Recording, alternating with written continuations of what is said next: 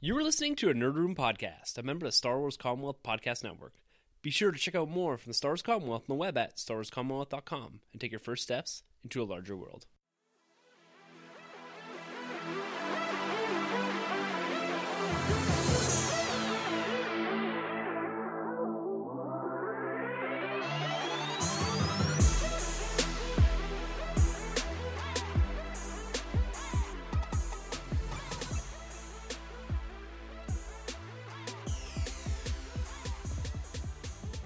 Everyone, and welcome to Nerd We talk all things Star Wars, Marvel, and DC. This episode number 189, we're discussing our Joker review. I'm one of your hosts, Tim. I'm Troy. And I live in a society. Welcome back, guys. This is going to be a very interesting review this week. We're going to be reviewing DC's latest foray into the dark end of filmmaking, into more of an art house picture of filmmaking with Joker. And because we're talking Joker, because we're talking DC, there's only one person we could bring to this review that would add the perspective that's just going to elevate this podcast to the next level. That is the goddamn Batman. Our dude, Carlos, welcome back, my friend. Thanks for having me. How come he gets that great introduction and I had to like come up with my own? Like it'd be nice once in a while to feel wanted. I've been introducing you for at least 189 episodes. and not once have you ever had that kind of introduction. you are not the goddamn It's Batman. It's true. It's true. Sitting here in this room, I feel very inadequate in my Batman collection. I got Batman envy. You should, because as we were reviewing The Joker, Carlos graciously invited us over to the Bat Cave. Now, you guys have heard us chronicle our visits to the Bat Cave, and there's no better place to review a movie like this than surrounded by the Bat himself. This is going to bring an extra element to the podcast because you know what? I'm going to have to bring people in because everyone's going to be wandering around. Sunjay's already off in the corner. Oh yeah. What did you say? what did you say, Carlos? now this is going to be a very intense review guys this is going to be something that we're not usually used to you know we're talking marvel reviews recently even some of the dc stuff where we have kind of this more traditional breakdown of the film this first second and third act you know getting that that main big action set piece in the middle followed by the you know the climax at the end the teases the continuity and all that. There's none of that in this film. This film is something different something special.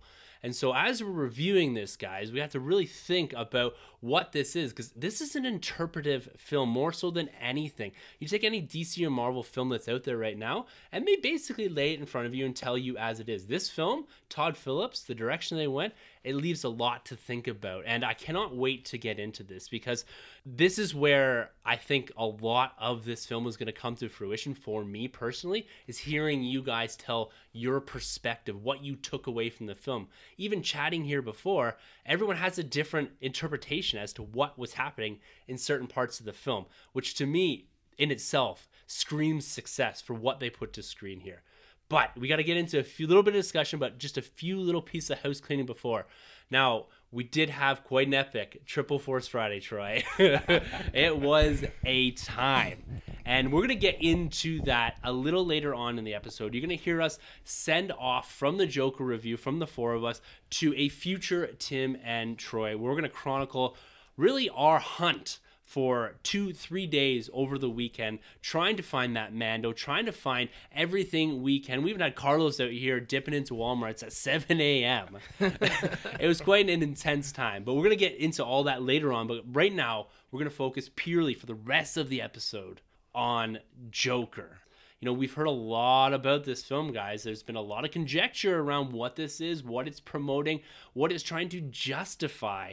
And we're going to dig deep into all of that. But first, right off the top here, we have to give our spoiler free review of Joker. So, for those that have not seen the film, we're going to get about five to eight minutes here of us talking about it.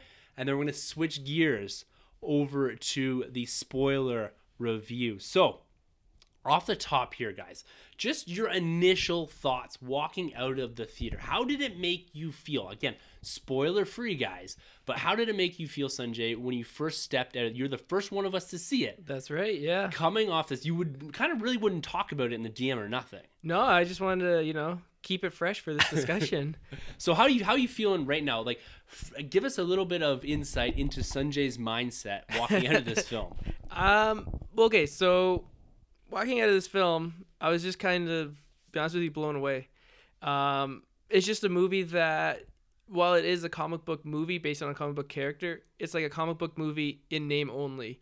And I'm not like Martin Scorsese, and I'm not gonna like shit on like all the Marvel films or the other DC films because I love I love those films as well.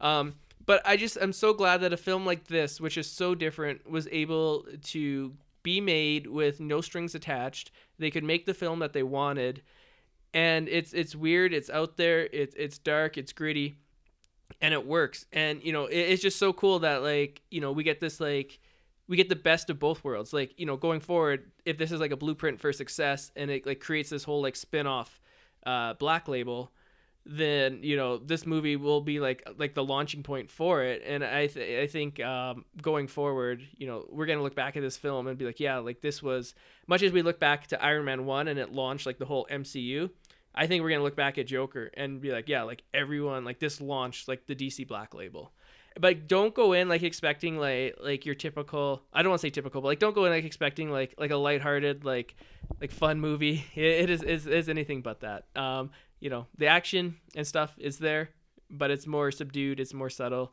And, and same with some of the uh, nuances of the character and stuff. It, it's like a, it's more like a, a character study, I would say, than like uh, wham bam thank you ma'am action film it's a humanity study even beyond yeah. beyond that yeah so troy walking to the theater yeah, man. man. we we saw this together with carlos uh, one o'clock in the afternoon. Yep.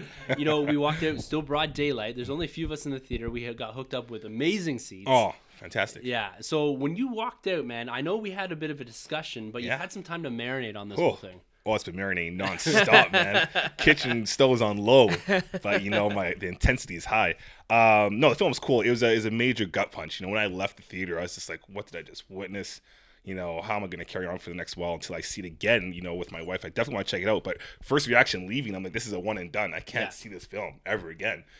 Nothing you know against the film. It's just whew, such a punch. But um yeah i gotta agree with sunny over here. You know it's so refreshing to get this kind of take on this character and this mm-hmm. genre for a superhero film. It's not even a superhero film. It just happens to feature a supervillain yeah. Basically. Mm-hmm. um it's great to see that we've had you know shows like the boys and you know even a take like thanos and infinity war and logan. And now we got you know even the political thriller, thriller of uh Winter Soldier, and now here we are with something like this, Joker, and I'm all in. Um, Black Label, you mentioned, I yeah. totally love to see them go this route, especially not spoiling anything, but just you know, you know, you can interpret what you want with this mm-hmm. film. Basically, going forward for the mythos of the character and other characters in the DC universe. Um, big thanks to WB and Walter Hamada and um, Todd Phillips, obviously, yeah. and Joaquin Phoenix's performance for giving us something like this in this times because you know for my opinion, it's crazy how DC's gone from some, something like Justice League or Suicide Squad to something like this. This yeah. is crazy. This brings all the confidence in the world for me going forward with DC as a fan of their films. If they can do something like this, keep it going. Yeah. Don't mm-hmm. stop. Um, yeah, man. Absolutely love this film. Yeah. Now the goddamn Batman, Carlos. This is this he is hated it because it's about Joker, right? He's like, yeah, not enough Batman. This was terrible. Yeah. now like I said, we saw this together. You have kind of one of the more unique takes or more perspectives into this because you know you're pretty close to Batman, to Joker, to his arch enemy. You know the yin and yang of all of this. When you walked out of the theater, how did you feel specifically about that character and how they portrayed it and how this whole movie came across to you? Yeah, you know what? And I'll be honest. Like I echo a lot of what the boy said, but I look back and I remember hearing about this announcement for the very first time. Mm-hmm. Like I remember vividly being in the in the gym at work and thinking like, man, what are they doing? This is a terrible idea. Yeah, yeah. Um, I was full of skepticism and I, I just, I, I thought this is going to lead to a ton of brand confusion. Why are they doing this? No matter how good they do it, and like, I didn't have a problem with them exploring a Joker origin because, quite frankly, it's been done in film before. But uh, yeah, I as the film started coming closer and we saw those first trailers, I started to get more and more excited. And then you hear the accolades that it was getting at like Venice and whatnot. And then coming out of that theater, um, not knowing quite what to expect and kind of being on the bearish side of things, I was absolutely blown away. Like that they were able to get you into the head of a Joker, which quite frankly, by the end of the film, you could insert that into any version of the Joker, whatever Yeah. your preference is. Yeah. And you could take or leave that as his origin. And um, my biggest thing with all these comic book movies, I have no problem what you do with changes to the costumes or um, changes to the origins or changes to who they team up with and who they don't team up with or blah blah blah. But you have to nail the fundamental core of the character, and this did it in spades. Yeah. This was every single maniacal, sinister, truly evil Joker um, that I've ever read since like the 80s kind of thing and yeah it didn't have a ton of Cesar Romero to it but say la vie Yeah. yeah, and, and that's it. You know, this to me, it's comic book in name only. I like how you said that, Sunjay. It takes that character and it puts a completely different spin, but like you're saying, Carlos, it holds so true to the roots and to the essence of the character, even from what I know. And one thing that I had to say about this, it was absolutely captivating. You mm-hmm. could not look away from that screen for whatever the runtime was, hour 45, two hours long. I don't. I you're thinking in your head, right? Like, what is going on? I there's so many twists and turns in this thing for something that lays out pretty pretty clearly what they're gonna do with this character from the first trailer. There's a lot of twists and turns in this that I was just there's several times I was whoa like right out loud in the theater Yeah. Yeah. Uh, because I was just absolutely shocked. And this isn't a violence thing. Mm-hmm. Like I heard a lot online about how violent this film is. To me, it's not a violent film.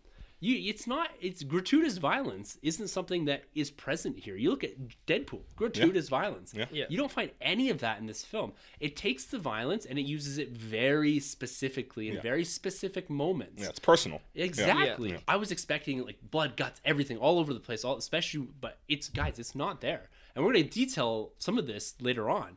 But if you're walking into this and not seeing it or questioning whether or not you should see it, I wouldn't take a 7-year-old or a kid to it. By no. no way. Yeah. Who would do that? Yeah. Who would do that? yeah, someone had a seven year old in my screening, and I was just like, "What are you doing, buddy? Like, did you not see any of the trailers? Like, did you just watch Cesar Romero's Joker and be Yeah. like, oh, this is gonna be fun? He's gonna rob a bank and then some exploding penguins, and he'll jump over the bridge? Like, what? Yeah, Yeah. it's well, not that's the thing. Like it's rated R for a reason, Yeah. right? Hmm. But I almost find that the rated R is because not specifically the violence or swearing or anything like that, but it's very heavy mm, like topics mm-hmm. that I don't think a child or even someone in their early teens can comprehend what's going on. That to me is where the R comes from. Like even some of the violence, it's it's just to me it's no different other than some blood splatter than what we see in and kind of any you know normal PG thirteen film, Yeah. like X Men film, right? So yeah, but it, it's something that I think everyone needs to go out and watch. Yeah. you know I think you can hear us from around the table. This is already a recommend from us, from all mm-hmm. four Highly. of us Yeah. Oh yeah. and but it, it's it's heavy topics and we're going to jump into that here in a minute and kind of break down as to you know if they're successful in actually portraying and giving that you know wholeheartedly that that full message that i think there's even a deeper rooted message in this that i never heard at once online Yeah. so it's all the sensationalization of stuff but i, I personally don't think it's there No, no. Um, but before we go on to the review and before we lose all our people who haven't seen Joker, um, you know, I mentioned like the DC Black Label. Um, obviously, Joker um, did it did it successfully, and um, going forward, if this Black Label were to continue, what are some other characters from DC that you would like to see? Could be hero, could be villain, but the caveat is it has to be like more like lower budget, like more like sixty million and below It's kind of like what they're going for. Um, like obviously Luthor is the obvious next choice, right? Like it that if they do continue with this, that would have to be the next one. Um, but like any others that you would be like in your head that you're like, oh, like they need to do like a origin film, and I guess like they are doing a Black Adam origin film, but like I mean like not connected to the DC extended universe. i don't know I, I don't i don't see this black label as something that needs to happen you know i like what they did here but do I want a film like this every year from DC or every other year? No. Like this is an intense film. And I think any sort of replication on this and specifically the the main one of the main driving to like I guess underlying messages here that they use.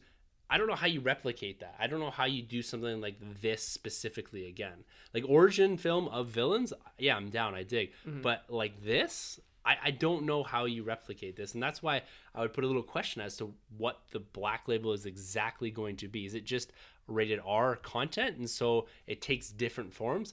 But I don't want this film copycatted and blueprinted out for Lex Luthor for this and all that, right? I don't think that works. That it works here, but any more than that, like I just don't see it really working. Oh yeah, like it's definitely got to be specific to the character, right? Like the Joker is a very unique story, and it's told in like a very unique way.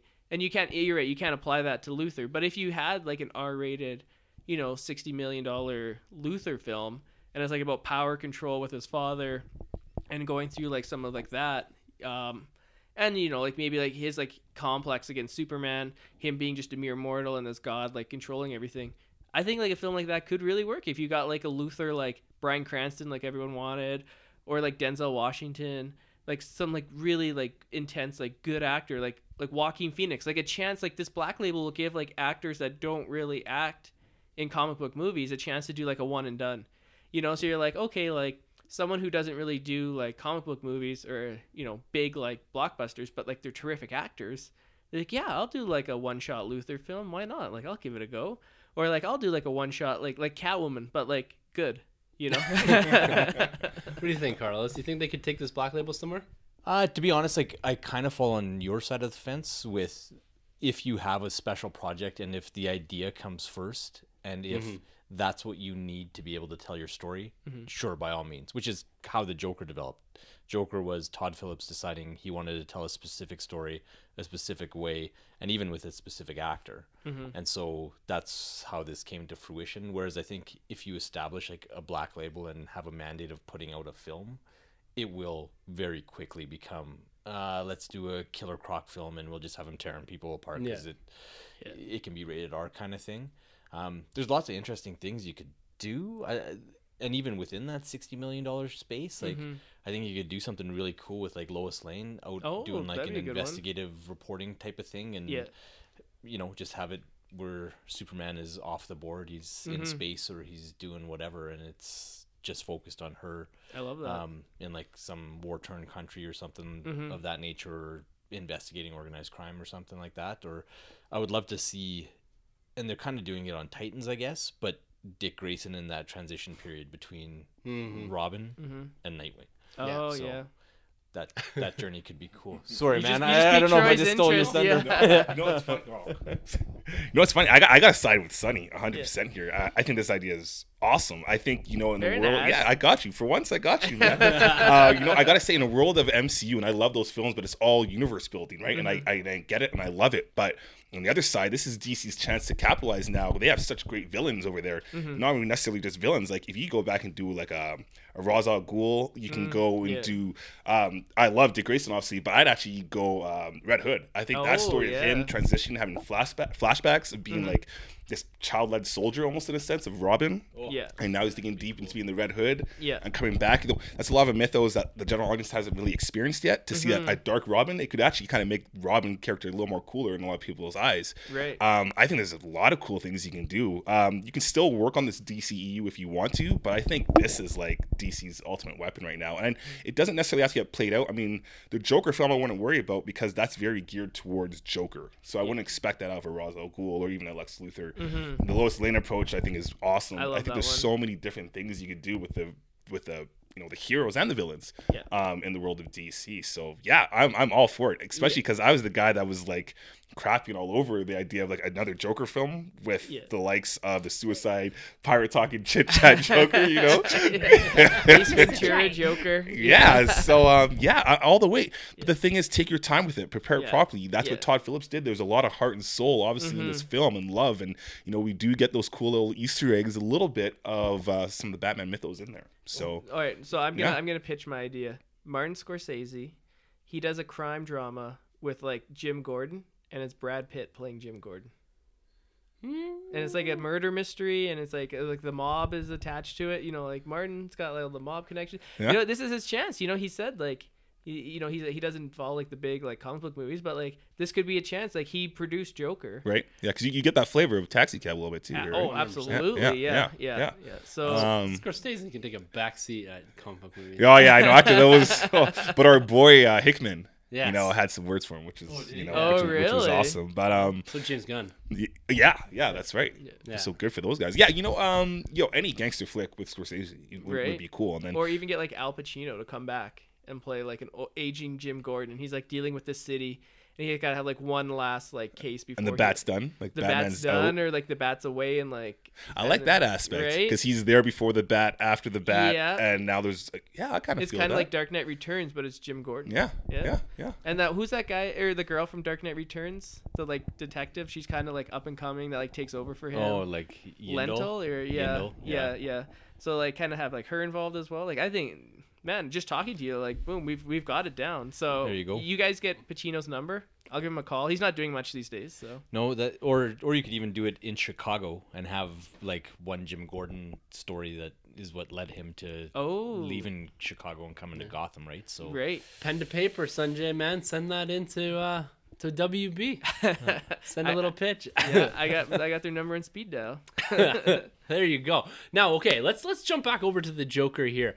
This film has received a ton of accolades. As Carlos mentioned, running out of Venice, it took the gold Lion for the top film debuting at the Venice Film Festival. Eight minute standing ovation apparently went down there. And it saw the momentum really from there build into this really incredible debut at the box office with $93.5 million as we record here on Sunday, likely to maybe top out the debut of Justice League domestically, which, in my opinion, this thing very much overperformed. This is a rated R film. It, it topped Venom to become the highest grossing October film of all time, well, October debut, I should say. Mm-hmm. And it, to me, as a rated R film like this that had quite a bit of controversy swirling around it in the past couple of weeks and some real cautions as to if people should actually be going to see this film, it's done very, very well, both domestically and internationally, pulling in over $200 million globally, which is a huge feat for a film that cost $60 million to make and has had this much back and forth across both critics and the media questioning this film. And I, I think it's great to see that this almost tagged that $100 million debut. It's only really behind the two Deadpool movies and It Chapter 1 for debuts for a rated R film. So, fourth highest debuting domestic rated R film of all time. Very, very impressive stuff there for the Joker. And this really goes to the idea of what can they do with this black label. This movie's going to make a ton of money, but replicating this, I think personally, as we just chronicled, is going to be difficult. And we're going to get into why we think it's going to, or why I think it's going to be difficult as we step now, guys, into the spoiler section. So if you have not seen Joker, take a pause here. Come visit Troy and I later on in the episode. I will put this as a tag in the notes so you know when you can pick back up with the Triple Force Friday stuff. And then come back later on hear the review, listen to it, and let us know what you think because mm-hmm. this thing is a very subjective, object. I don't know how you even want to put this because this film is all over the place. But we're gonna get to it. It's really well constructed, but it's all over the place as to what it makes you actually think. So, spoiler alert! It's on the tag. We're done. Let's head into the proper review of Joker. We're gonna start with director Todd Phillips. Not the most obvious choice for a director for a film like this. He comes from The Hangover, mm-hmm. old school. He was the guy that was picking up the pieces, really, of Judd Apatow in Yeah. some forms. Yeah. And he went over and did War Dogs, which is a pretty good film, Jonah Hill. And he stepped into this role. You know, saying the script draws from inspirations from Scorsese, Taxi Driver, as you mentioned, Troy, Raging Bull, The Kings of Comedy. So he's taking cues from other films, but what did you think of Todd Phillips here, Carlos? Was he the right man to bring Joker to the screen? Not in the sense of you know Joaquin Phoenix's portrayal, but in how he pulled this together. He kind of amalgamated several different stories and really took risks here. I think that's what he did well. Is he told the story, and WB gave him the reins to tell the story he wanted to tell. Well, and that's the biggest thing is that like this whole thing was his baby, so you could see the passion in it from the mm-hmm. beginning. So the story goes with the genesis of the Joker film was they were at a party and it was after Marvel had hit some huge home run and he approached WB's brass and they're all in the can, kind of like Sunny. and uh, he uh, he said, "You guys need to do what they can't." Like Disney is very specific in what they offer, and they're very upfront with what they will and what they won't do as a company and as a film studio. So do what they can't, and he pitches the Joker, and um, the rest is history. So that this came from a place of passion for him um, is the key to it all, right? So, um, like we've said already, this was a great movie first, and was a comic book adaptation a distant second kind of thing. So that he came in, he had a story to tell. It's beautifully shot. It's thoughtfully written. Uh, I thought it was extremely well executed throughout. Like the pacing was great. I never thought it dragged. Um, at at worst, I was kind of waiting for the purple suit moment, Yeah. but once I actually sat down and kind of looked, they had it appear at the exact perfect time. Yeah. It couldn't have been a scene before, or it couldn't have been a scene after. Like it was, yeah. I c- like I can't think of anybody that would do a better job, and good on him for transcending his body of work, which was great, but it was definitely raunchy comedy. kind No, of one thing, hundred right? percent. Yeah, so- he had he had a niche for a while, mm-hmm. and now he has a new one. yeah, Yeah. And that's what I love about taking these directors and you saying, why is Todd Phillips directing Joker? Mm-hmm. This is why. Right, right. And uh, you know, I would say like I'm reminded of like Robin Williams because comedic genius, one of the funniest guys to ever walk this earth, and you know he near the end of his career um, transitioned from family comedies into like dark roles. He took like one hour photo where he plays like this guy who's obsessed with this family who works at a photo lab. And if you're and if you're young enough to not know what a photo lab is, it's like back in the day you, has, you used to have to take your photos and get them developed at the grocery store. So like the photo lab guy would know everything of your personal like details. It was kind of like unlimited access to like your Twitter or Instagram. And so like he like f- gets his following, and then like also uh, Inception or not Inception, uh, Insomnia, where he plays like the killer in there. Um, so like I think comedy and tragedy, you know. He, very close, and of course that's perfect for him to do Joker because he does the comedy bits, and now he's showing that he can do like the tragedy bits. Um, and as well, um, you mentioned like some of the stuff that he took inspiration from, um, you know, making this um, movie. The one thing that I actually thought, I don't know if you guys picked up on this, but I got a lot of like V for Vendetta vibes. Yeah. Watching this movie, like it would be like a pretty interesting double feature. Is if you were to watch V for Vendetta or read the book, and then um, watch Joker, because I think there's a lot like V and Joker, maybe not that unsimilar characters, because in their mind they both think they're doing the right thing, but everyone else thinks they're like, you know, t- terrorists. Mind you, V is like toppling a fascist government, so it's a little bit different. But I definitely like see a lot of similarities between the two. Hold that thought. I want to talk about the idea of him thinking that he's doing the right thing in his head Okay. because I, I don't know if that's this character.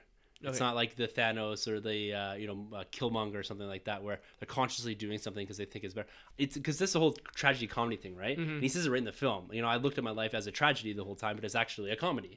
Yeah. And this is where the duality of this whole thing plays together. This really Shakespearean look at the duality of comedy and tragedy, and mm-hmm. kind of you boil it down to the essence. In his head, he thought, you know, my life's a tragedy because it's going to end terribly, and here it is. It ends. You know, it's from a perspective, right? It's about the ending. Yeah. And his perspective is that his life now as the Joker is here. So let, let's let's put a pin in that one. I want to bring that one back. But Troy, Todd Phillips. Yeah, you know, to be honest, I didn't know much about Todd Phillips. Um, I never saw War Dogs with Miles Teller and Yeah. Jonah Hill. Oh, It looked pretty cool. I, you know, I'm funny. I never cared for The Hangover. I was, I was not a Hangover guy at all. one? The first one, you know, it's funny. I actually liked the second one more than the first one. So, So, so we agreed for like 15 minutes, and now we're back on like. I know, now we're yeah, enemies yeah, again, we're right? butting heads again. I tried, man. I tried. we, we did what we could. um, and then what was the other? Oh, Frank the Tank, though. I Oh loved. yeah. Um, see, we're back in it together Yeah, now. see, that was dope. That's a solid film. So going into this, you know, it's basically kind of like the Russo effect, right? With these guys, Mm-hmm. they're known for doing um, Community, and then here they go, they knock it out of the park, right? Yeah. With Mm-hmm. the Cap franchise. So yeah, hats off to Todd Phillips, man. He killed it. Um, again, I was the guy that didn't care for this film, and this guy turned it upside down for me. So going forward, man, that's fantastic. And like Carlos mentioned, you could tell there's passion behind this film. Yeah. A lot going forward. So um, yeah, Todd Phillips all the way, man. Yeah. knocked out of the park. Yeah, awesome stuff. So let's jump into the to the film itself. You know, taking from you know the the direct cues and what Todd Phillips put into this. We're set up in Gotham in around the early '80s. I think 1981 is roughly when it's set, and I think to me the setting plays a big part of this film. You know, we got Gotham here, you know, rife with unemployment. You've got this dirty, gritty, major social divide. Early New York, basically, Yeah, right? Yeah, Yeah, you can like smell it in this movie. Yeah. Well, way that's he's, like the whole garbage strike thing with Yeah. the rats and all Yeah. this stuff, right? It's pretty crazy that you're looking at a city that's on the verge of collapse. You've got this massive divide, and realistically, and this is where I think is quite interesting, is that you have people that are fundamentally not being given what they need, and they're looking for someone to follow. And this is where a lot of this Joker thing kind of comes out of. And it comes down to the aesthetic of Gotham. Yeah. It is really well put together here because to me in itself, you look at some settings in films, they need to become characters. Yeah. Wakanda, these Yeah. type of things, right? Gotham to me has always been a character in the Batman films and Mm-hmm. a very important piece of it because this is where a lot of this is born out of is the fact that they're in this shithole of a place Gotham. Mm-hmm. And you go back to Batman Begins. It's Yeah. a very similar sta- scene, right? Where this is where you see a lot of the organized crime rising from because they need they want to essentially position themselves as the alternative to the government. Yeah. Mm-hmm. And you take an antagonist in this film, if you really want to put it in that context, it's Thomas Wayne. Yeah. He represents the elite, the 1%. And in Gotham, there's a lot more people that are sitting at that lower 99% than they are sitting up here. I love what they did with Gotham here, guys. I love what they did with the 80s setting because to me, you never pull out by like the, by the aesthetic of the film, right? It just feels that everything that Joker does is in step with what's going on in the background of the whole thing, and it comes down to Gotham. Well, do we do we think Thomas was the antagonist though? I mean, he's I- running I'm- for mayor. I'm, propo- I'm proposing that. like, like, that's at least in Joker's eyes. Yeah, can you Yeah. have an antagonist in this type of film? Like, is this a protagonist antagonist type of thing? Like, I I don't know. I'm just proposing that idea that in his mind, maybe Thomas Wayne. I'm saying maybe not as a as a person, but the idea, the elite, and maybe he is the audience's way into the elite. Is just he's always kind of this pompous guy. He's got everything. He's rich. He's running for mayor. He says he's gonna fix everything. You know what I mean? Yeah, no, I, I agree with um, the point of view that Thomas was the antagonist in the movie because he represented that social class that kept Yeah. the society that bore the Joker out. Um, he was that guy that he had a few opportunities where if he had taken a moment to be like, "Hey, buddy, you're in a bad way. Let me use my resources and influence and everything else to help you out." Um, why not? Like there was a the through line of uh, Arthur's mother wanting to connect with Thomas Wayne as a means to get their family out of the dire straits that they were. And regardless of what their history was, like the most altruistic thing to happen, and the thing, quite frankly, that you'd see Bruce Wayne do, would be to take this guy, and regardless of the sins of his mother or whatever um, she had done to the family in the past, you probably should have helped out Arthur when he showed up, regardless of Not punch him in the nose. yeah, if the reveal came to bear or not. So Yeah. yeah, I, I I think that that would be the role that he'd fulfill in this film would be antagonist. Well, I think uh, the how you feel about Thomas Wayne really pivots on if you think well maybe not really pivots, but I think like, it influences if you think um, you know Arthur was his son or was not his son, and that the whole thing was made up and just in his mother's head, because um, you know you could kind of see like if he was just this guy, you know, he's running this business, and then these people are like trying to scam him out of money, saying like, "Oh no, I'm your son," and they're like, and he's like, "What are you talking about, lady? Like, no, this is not a thing. Like, don't be going around saying that like we had an illicit love affair that could ruin me. Like, that never happened." Or on the flip side, you know, you don't, you never get an answer to that question because like there are breadcrumbs and clues that maybe Arthur was his son Yeah. you know and and that's like an interesting dynamic too like how it ties in with bruce wayne um, in in this universe but you know it really is like an interesting question that they bring up um, like what do you guys think like do, do you think at the end we never get like an explicit answer but in your mind is arthur Thomas Wayne's son. I I, I flip flop on this a couple of times. Yeah. I was like, are they gonna go there with this? It's kind of weird. I think ultimately, and this plays into how well written this film is, mm-hmm. is I don't think he is ever meant to be his son. I think mm-hmm. it's all about this idea that of of delusion, right? Of of basic, you know, mental illness in both his mother and him. You know, born out of different things. You know, Arthur Fleck's mental illness is likely born out of childhood trauma um, even down to the laugh, which we'll get to in a few minutes here when we talk about Arthur Fleck specifically. But that's what this film did to me. I called it a mind bend on Twitter. Is that I don't know still to this moment what in this film is real, if anything. Right. There's a scene in there, one quick flash, where Arthur Fleck is bashing his head off in a padded room. Is this all in his head while he's sitting in a padded room? I don't know. I don't know what's real and what's not, right down to the end of the film. Right. Well, that's always been the cool thing with Joker. Is it um is it Killing Joke or I don't know, but his or, or, origin's always been like a multiple choice. Yeah. right. Right, And that's right. what you basically get throughout this film. Um, for, for me, I go with the the idea of basically the film told me what was real and what wasn't, but you could take whatever you want. You can go the route that's like it's all open. You can go the route that he never left the asylum in the first place. So it, it's totally cool how they, they play with that. They're not necessarily holding your hand, telling you exactly how the story ends. Yeah. So I always thought that was um that was my take at least going Yeah. forward with that. Yeah. For sure. Um, Let, us talk about Arthur Fleck here. Yeah. Well, well we kind of got this thread going here. Yeah. Joaquin Phoenix delivers an absolutely unbelievable performance in this character, both as Arthur Fleck, and I'm going to separate Joker out too, because they're two totally different characters. I mm-hmm. completely lose Joaquin Phoenix when he transitions into Joker. Yeah. I cannot see same way I couldn't see through Heath Ledger's makeup. I cannot see through the makeup. Mm-hmm. His the the demeanor, everything dramatically changes when he has that aha moment, that that light bulb when it goes off in his head, and he just becomes Joker. Yeah. He's no longer Arthur Fleck. And I like what they did, kind of going down the route of an adoption, because one thing that everyone was talking about, and what we even talked about, Yeah. was are they going to give a definitive origin to the Joker? Arthur Fleck, Yeah, right? that, that's Yeah. kind of weird. Affleck, all it's just Yeah. it was weird. But then the way that they kind of evolve all this out, and there, there- this again goes to how important the writing is, is that it's so ambiguous at the end. His mm-hmm. origin, you do like you get what the Joker itself, the concept, is born out of, kind of almost the figure, the martyr. I don't know what you want to call it, but you understand that origin. Mm-hmm. But the origin of the character mm-hmm. or the human behind the Joker to me is all over the place. Yes. You have no idea what's going on. So, what did you think of Arthur Fleck? Let's let's go right back to the kind of the skinny dude. He's working at basically he's a clown for hire. Um, he's struggling, but he's reaching out. He's trying to get help. You know, I think that's one of the underlying tones here that I don't think I saw in any review is the fact that I don't think Todd Phillips is trying to justify the means to getting to the Joker but he's kind of saying there and putting it in front of you like this idea that this man is is clearly has mental issues mm-hmm. he's, he's sick he's seeking help. but he's seeking help Yeah. right there and it's the social problems that collapse that eventually lead to him going off his meds and things kind of going from there so mm-hmm. but Joaquin Phoenix in this Yes. role Troy what, what are your thoughts Oh, brilliant, brilliant! I'm a huge fan of Joaquin Phoenix. He nailed this role.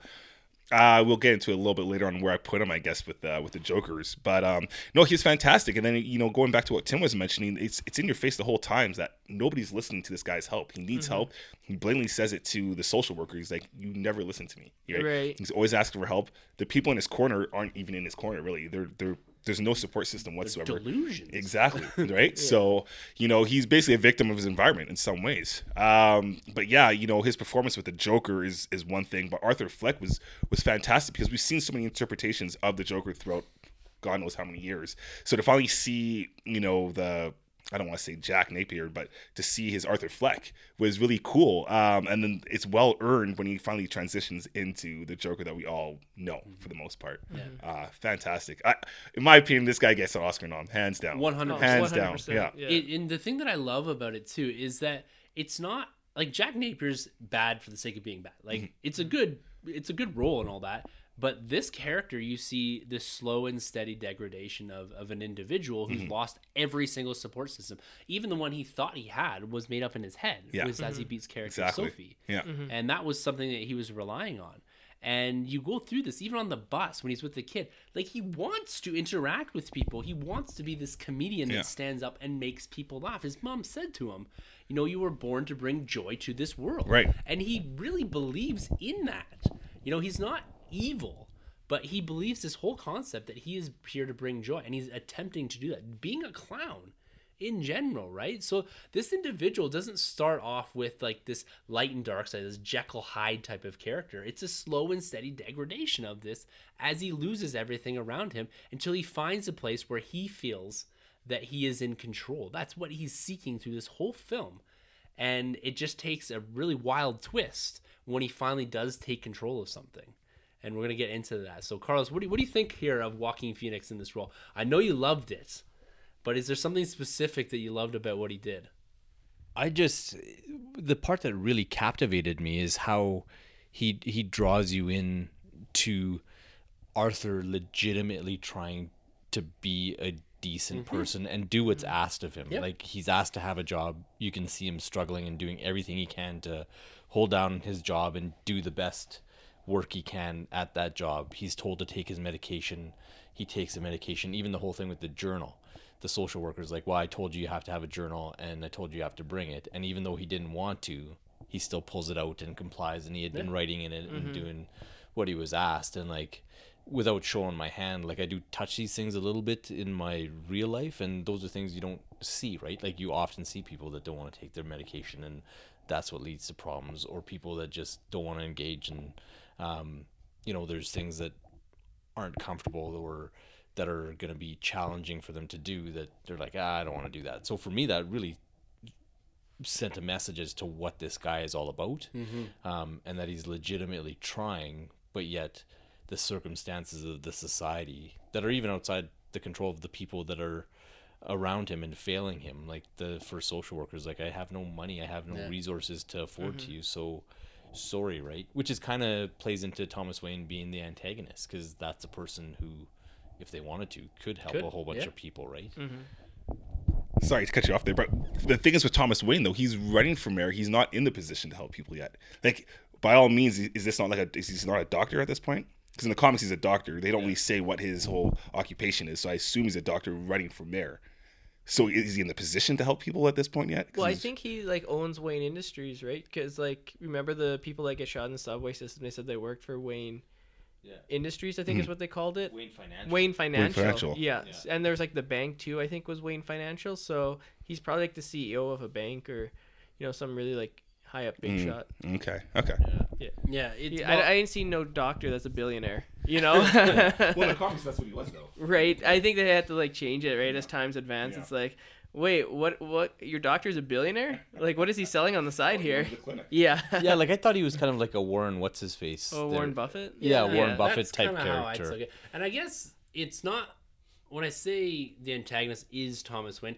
To me, that's just the representation mm. of the greater antagonism within the film. There's like five characters in this film. Like you look at the, we just reviewed Endgame a couple months ago, and there's like 40 people to talk about. Yeah. There's five people ish to talk about in this film that have any substantial role here, mm-hmm. and Thomas Wayne is one of them. And I think it's he's just specifically there, gets you the Wayne nod, but kind of gives you that perspective. You know, even when he goes and he meets him later on, he's in this bathroom. You know, he's he's got to hide to get into this thing. He's not allowed in this space, right? And it's just about the representation of it. I think the audience's view into that social class elite without kind of rubbing it in your face. Um, so, but Sunjay, Arthur Fleck, Yeah, um, Joaquin Phoenix, like he brought it. You know, Yeah. he he every scene, you know, you your eyes were captivated towards him. He carried every every scene. He stole every scene, and like just talking about his Arthur Fleck. Um, it, it, you know, up to a point, like it's amazing how sympathetic he is. You know, you know he's gonna turn into the Joker, and you know he's gonna c- commit these horrific crimes. Yet, you know, you're watching him and you're watching him struggle, and you're like sympathizing with him. You're like, you know, he's trying to do the right thing, and it's like this, like that's what makes it such a tragedy. It's like it's like a Greek tragedy. You know what I mean? It's like you know the outcome, but yet you can't help but like watching and in your head be like, well, maybe it'll turn out differently this time. You know, maybe this is the one Joker that maybe he'll turn into the White Knight Joker and he'll save the day, right? Yeah, and uh, Arthur Fleck, um, you know, up into a point. I mean, once once the killings start as Arthur, and then he slowly like melds into this Joker character. Um, the sympathy kind of loses its way, but it's uh, it, it's fascinating. Like just just seeing like kind of where he starts and where he finishes, and just like the Arthur character, how he is like kind of a social outcast. Like he doesn't really even know like normal social cues. You know, like there's a scene where he's studying like how to come out at near the end when he's like studying how to come out of the talk show and like how, what a normal confident person would like be like. Yeah. Like he he doesn't know even how to do that. It's like Oh, the comedy club scene. It was Yeah. like uncomfortable and Yeah. heartbreaking and charming, and you Mhm. just like, yeah, you almost wanted to give that guy a hug and be like, "Oh, buddy, this is like not a good idea," kind of thing. oh yeah. But then there's like a definite flip where it's just like, you're despicable. Yeah. So it's like they did a good job in like distinguishing where like a human being you could empathize with, Mhm. and then he has a whole different personality. But there's like this through line through the whole. Th- it was well, that's always been sorry. profound, like that performance. Yeah. Th- that's kind of like always been what draws me towards the Joker, is like at one scene, like taking the Dark Knight for example, one scene he'll make you laugh when he's like, "You want to see a magic trick?" Boom, the guy gets a pencil through his eye. He's like, "I'm gonna make this pencil disappear." Gets the pencil through the eye. The, the crowd's laughing, and you're like, "That's horrific!" Like if you think about it, really, he just drove a pencil through a man's eye, and we're all laughing. And then there's like the next scene where he's like, he's like uh the shaky cam and he's interrogating the fake batman and he's like look at me right and like that's the first time he really like terrified you and then like a couple scenes later he dresses up like a nurse before he blows up a hospital and you're laughing again and that's like kind of the complexity of the joker it's like he's almost like the devil in a way like he's your best friend when he needs to be but he can turn on you like that and that's what makes him so scary is like just to even be around him you don't know which joker you're gonna get that day Right. And, and they capture that so well in the scene Mhm. when he takes out his uh, clown buddy. right, When the short guy, the dwarf, basically is like wants to leave. Mhm. I'm there on the edge of my seat thinking like, oh my god, is he gonna kill him too? yeah You know. But then that also goes into the example, the fact that it's kind of like the message you can take from his films. You know, just kind of treat others with some respect, be nice to others, Mm-hmm. right? Because it's kind of a cool side to see Joker be like, you know what, you're the one guy that's always been nice to me, and Mm-hmm. you know, gets the door for him, lets him on his way. I loved him when he did like the fake out. When he's like, ah, and he's like, no, just kidding. But you know, It's so Joker though. yeah, right, Yeah. right. Um, but you bring up an interesting point. Like, I think that scene, like, so he lets he lets him go, like the other clown. Um, and you're like, okay, so he's still got like a little bit of like humanity in him. Like, is a twisted, warped humanity where he has like these morals of like right and wrong, and the one guy wronged him, so in his mind he passed judgment that he should die, whereas the other one, you know, he he passed judgment that he should live because he was nice to him. But at the end of the film, um, when it was just like the psychiatrist who was helping and like she did nothing wrong, and then like I interpreted it as like he kills her at the end and like he escapes.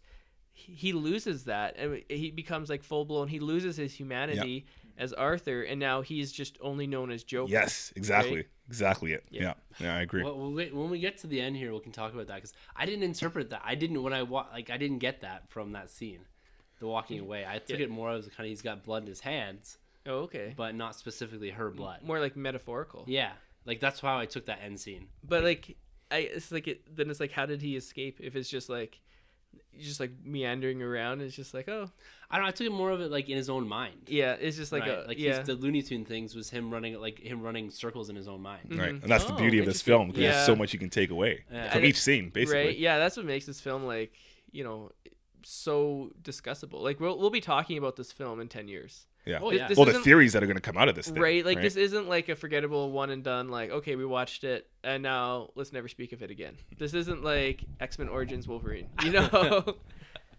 no, it's, it's certainly not. Now, when we see Arthur Fleck really starting to, you know, question what is going on in his own life, and it's after he gets this kind of beat up by a bunch of kids, right? He gets kind of, you know, kicked down, face rubbed in the ground, beat up, loses almost loses his job here because he's just different, right?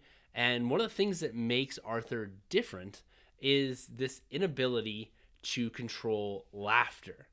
And there's something about the Joker, it's the laugh, right? We've always just assumed that's part of it. From Cesar Romero right through Ledger, they all had very specific laughs. And this is kind of a core to the character, at least as it's portrayed on film. And the thing that I absolutely love in this film is that they took that and gave it a spin and connected it a bit more fundamentally to the issues that Arthur Fleck have as it being again in his card it kind of says it's brought on by brain damage or whatever but to me it seems like it's even more tied to his character in the sense that it seems to have been brought on by childhood tragedy is the fact that he has this uncontrollable laugh.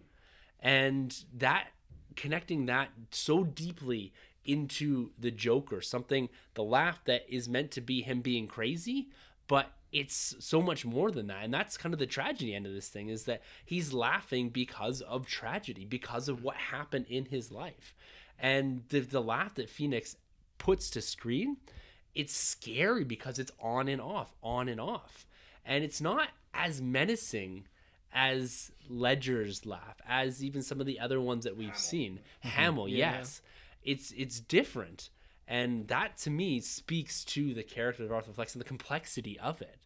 Because with the laugh in itself, did you find that that uh, my interpretation? Are you taking the same thing from it as far as it being, you know, something that is quite a bit different than we're used to with the with the Joker?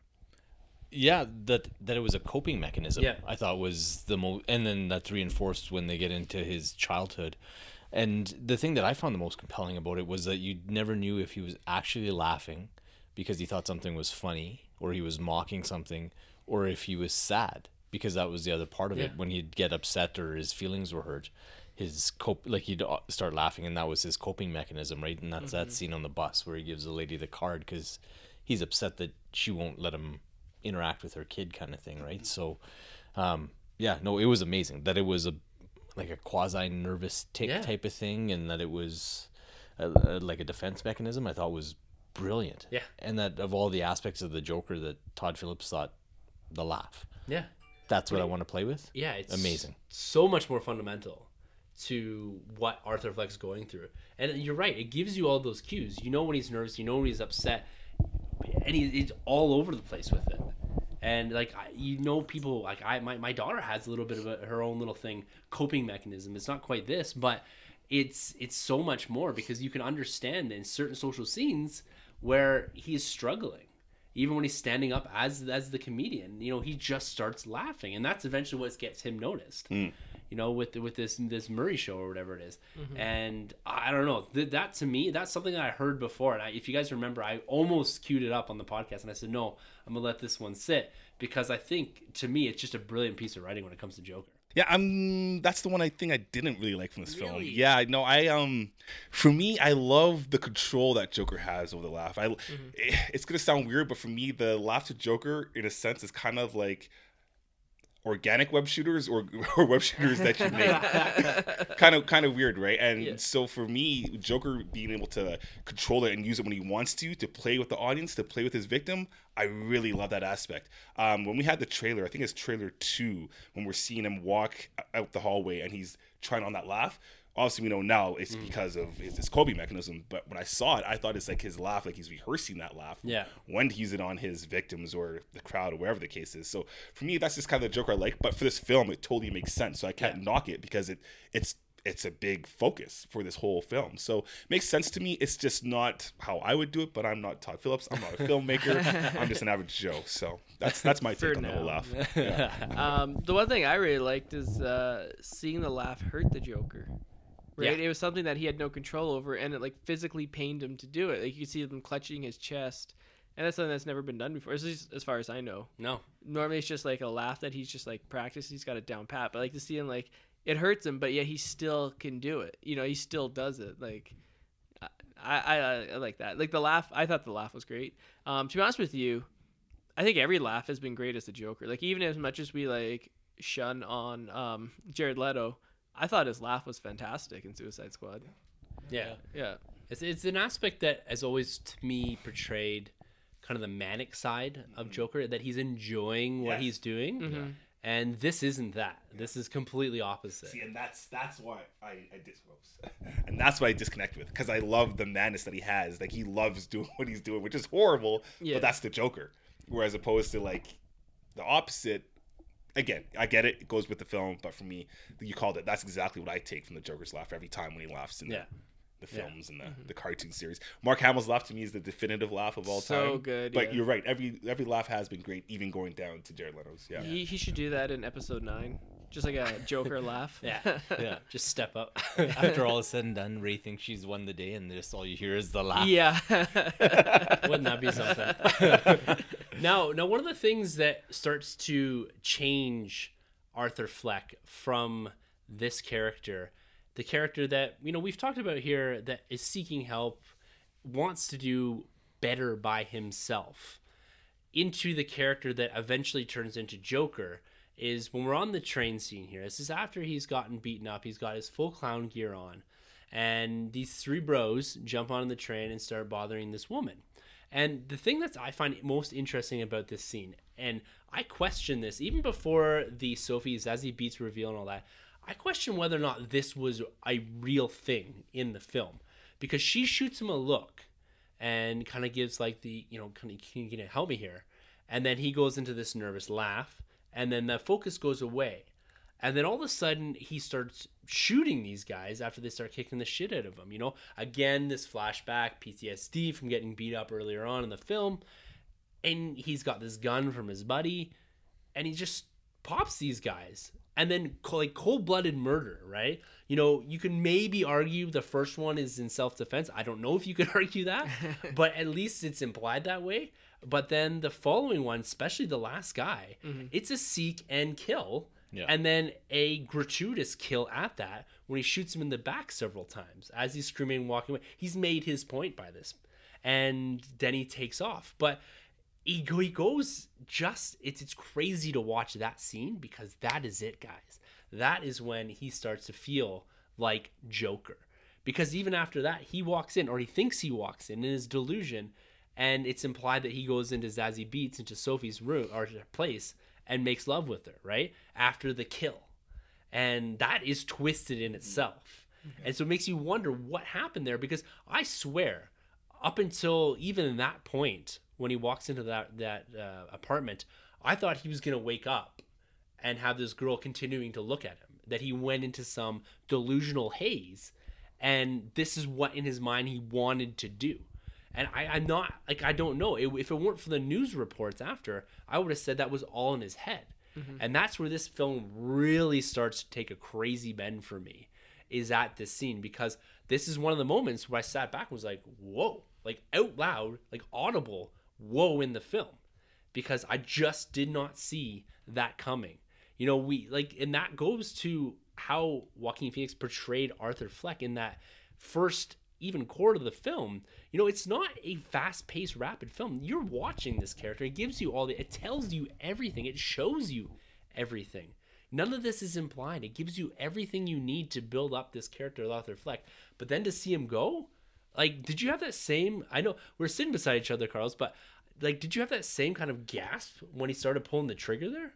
Yeah, well, and it was just it was just such an evolution, right? So he nails that first guy, Yeah. and I was I kind of marveled at like the the headshot kind of thing, and it's like okay, where is this gonna go, right? Like, what mm-hmm. is his reaction gonna be? Because he's been like this kind of meek character before that, and then he takes out the second guy, and then when he stalks and hunts down that third guy, Yeah. and like you say, that's that's that point where he realizes when he exerts this extreme form of control over people, um, is when he feels best about himself. And to go back to the laugh, I might be wrong, but I don't think he laughed at the back half of the film, like after he became the Joker. Once he put on trying the to- suit, Yeah, you once he put on the suit, I don't know if he did. Yeah. because I can't think that was this that was when he was in control, right? Yeah, when, he lost the tick. Oh. Yeah. That's So I don't know. I, like I'm dying for a second viewing, but Right. I was just kind of thinking about that when you were chewing over it, and it was, and that certainly happened in that scene where he goes into the hysterics because Yeah. he's so uncomfortable. He want, and you almost get the feeling that he wants to do something. Yeah. right?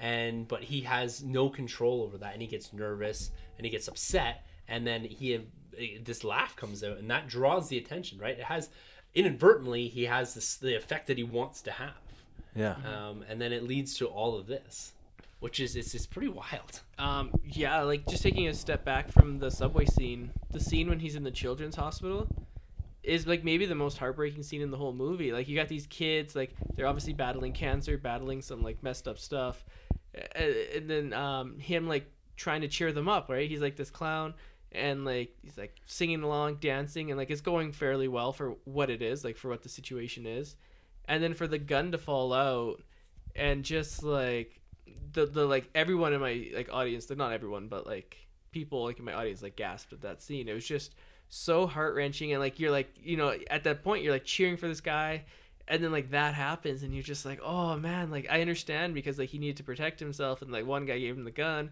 but it was just so like so heart wrenching. Like you know like the feels in that scene, you know like this so well done, like everything that's crafted around that that like the scene where he gets fired you're like well yeah obviously he has to get fired um but like man that is just like heart wrenching for me And he even says that's his favorite job. I think like he loved that job. right Yeah. right yeah. and you're just like man like like you obviously he has to get fired you Yeah. got it right but like you're just like man like oh it's just so sad like you know it's like what are the chances that like it, it came out? And then like he like tries to pick it up even and then he like kicks it further and stuff and you it's just like fumbling around. It's just like oh man like please end now. Like this is just just the feels on like that one scene for me was like intense. But that goes to the idea that he has no idea what social norms are, mm-hmm. Right? Like the fact that he just didn't leave it in his locker.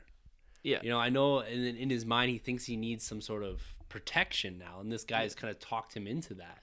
Yeah. You know, someone that's supposed to be maybe a bit of a confidant for him, someone that he trusts, Mhm. and he shoots it off in his apartment too, right? Oh, yeah. Like, he clearly has no idea what he's doing. Yeah. But then going back to the train scene, he has he's in full control of that weapon. Right. Like he's fumbling with it, drops it, shoots it in his house, and then all of a sudden he's like, you know, shooting these guys in the back. Like, don't, like Yeah. I to an don't- empty clip. like I'm not like I'm not any by any means someone that is proficient with a weapon. I've shot a handgun before, but like this guy's never shot a gun before and is pretty good with it. yeah you know, well, as he's hunting these guys down. maybe he has right we never really found out why he was in the uh in arkham before Yeah, true. right I don't know. It's uh, it, it's I don't, I don't know. It's it's crazy to go back and watch. You know, just thinking through this as we're talking through it, kind of that evolution, even into the comedy show here, when he does work up the confidence to get onto stage, and he does go into this laugh. But imagine that, you know, someone that has you know th those major anxieties with crowds, with people, and all that,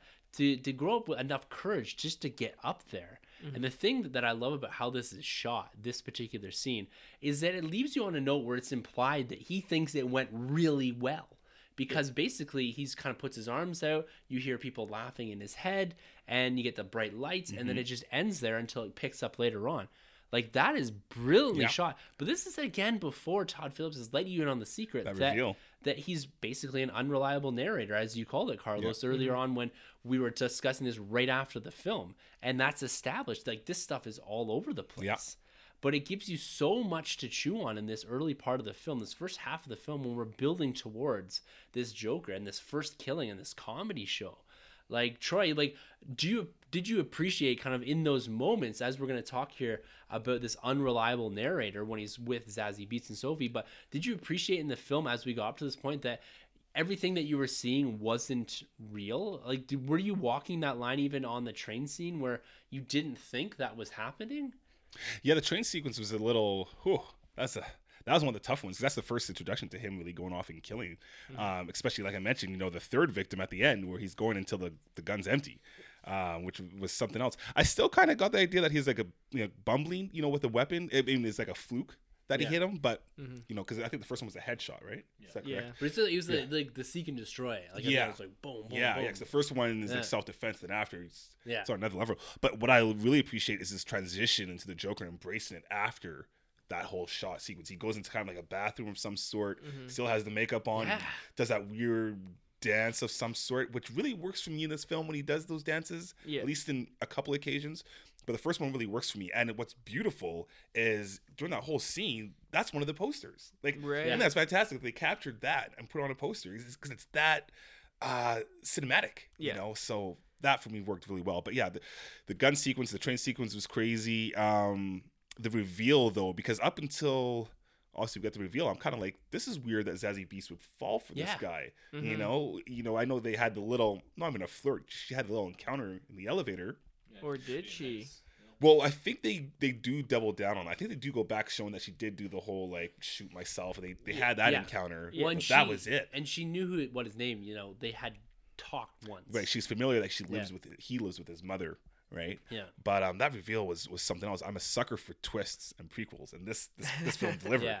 So yeah, That that blew me away. Yeah. That whole thing because it in, in in retrospect it makes you rewind back and say okay what's real and then they, going forward I don't know what's real anymore because ba- I thought to be honest with you up until the point where that is actually revealed when he comes back to her apartment and he's kind of drenched there and I believe this is after the reveal with Thomas Wayne when he has the encounter that you know that he's an orphan, he's been lied to his whole life, but that whole thing it just took my breath away. Yeah. Mm-hmm. because it was just like what? Like i thought it was all real. I did question you know why like why would she fall for this dude? Mm. But you know what there's someone for everyone Yeah. and maybe they just had kind of like this relationship born out of this idea that they're both misfits maybe outsiders loners whatever Yeah. and they had something fundamentally in common is that they both just wanted to enjoy each other's company and something evolved from that it was a bit unbelievable but not completely off the perspective of this is something that can't happen Deadpool. Exactly.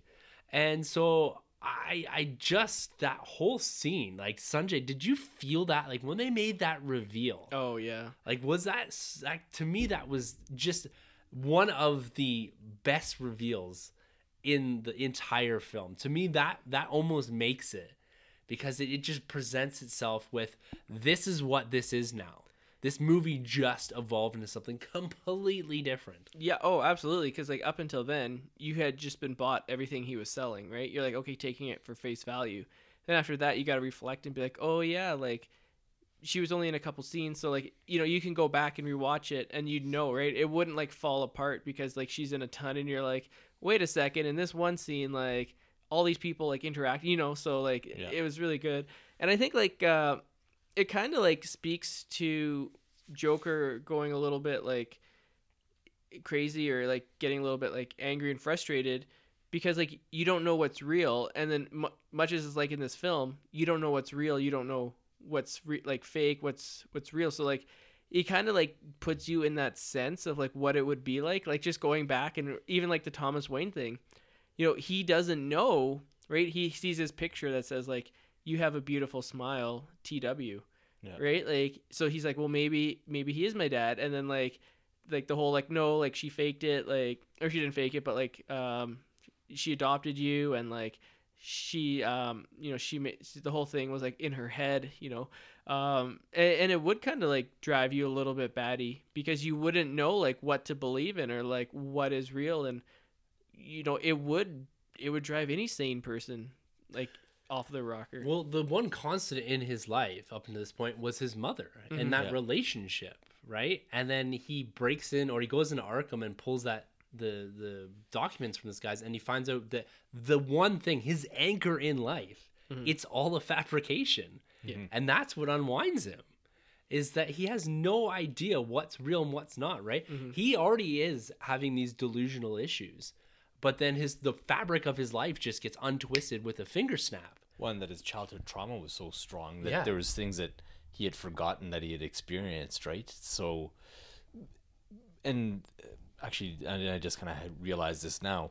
The reason that he latched so much onto those things that his mother had said to him about being a light to the world and being there to make people happy was probably the only things that he remembered because those were the only positive things that were happening to him as he was getting brutalized and stuff like that growing up. So, uh, yeah, it's amazing. Yeah. Like it speaks to how strong the writing was in this movie, or even just like to go back to the apartment scene when he has the flashbacks as to what his relationship with her is, and he you go back and you see all those scenes all over again really quick. But now she's not there. And like you said, Sonny, Mm-hmm. it doesn't affect what happened in the narrative, but you see just his disposition totally change Yeah. with what his life is like in his mind's eye with her there versus what the reality is like without her in it.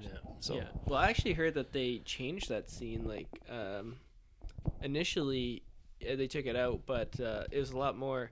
Um, she was like, so he breaks into her her apartment, Zazie Beetz his character uh, Sophie, and she's already on the couch like making love with like another guy, and then like he kind of loses it, and then like that's when you find out that the whole thing was a fabrication, and then like I think it was a lot more like gratuitous and like a lot more like showed stuff. This one they kind of left it ambiguous, kind of, but you're like, yeah, no, she's uh, she's gone, right? Like that's what I took. That like he he killed her and her kid, and like for this film to be like it's so controversial, that I think they kind of had to like remove that because like it would just add another scene of controversy, right?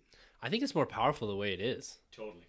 Like it's it to me that it just speaks about the character of Arthur Fleck. It doesn't have to be gratuitous violence or anything like mm-hmm. that, and it doesn't have to be him flipping out. It just I, to me the way that's executed and he sits in there she asks him to leave he gets up and leaves he still has that that sense of humanity to him Yes. But he's like teetering on the edge at this point Right.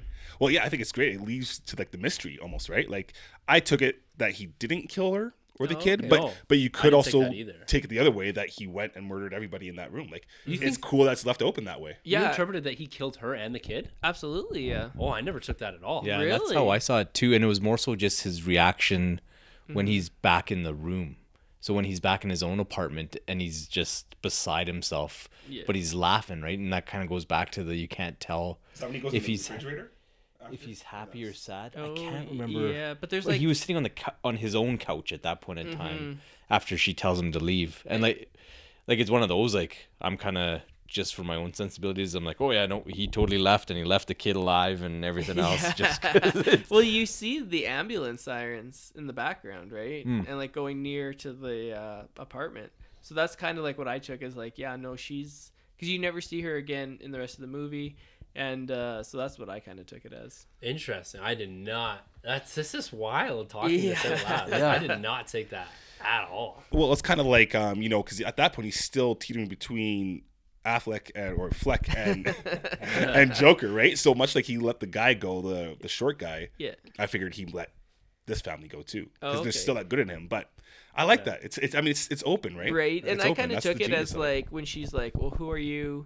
I kind of took that as like a trigger for him because he was like he built up in his head like they had this relationship and he's kind of teetering and then like the one like kind of I wouldn't say like love but like the person he's dating and like seems to kind of get him. You're like, oh, and then like she just like said like, who are you? So then I think like that kind of like made him snap a little Wow, bit like, yeah. who who am I? Yeah. You know, and then he's like, what are you talking about? Like, I'm the goddamn Joker. yeah, right. well, and that's that's what kind of leads us to the point of when he does his first real personal kill. Right? We have the kill in the train, which is like we said, self defense, and then it gets a bit more, you know, down that path of of the Sus- or the the maniac killer.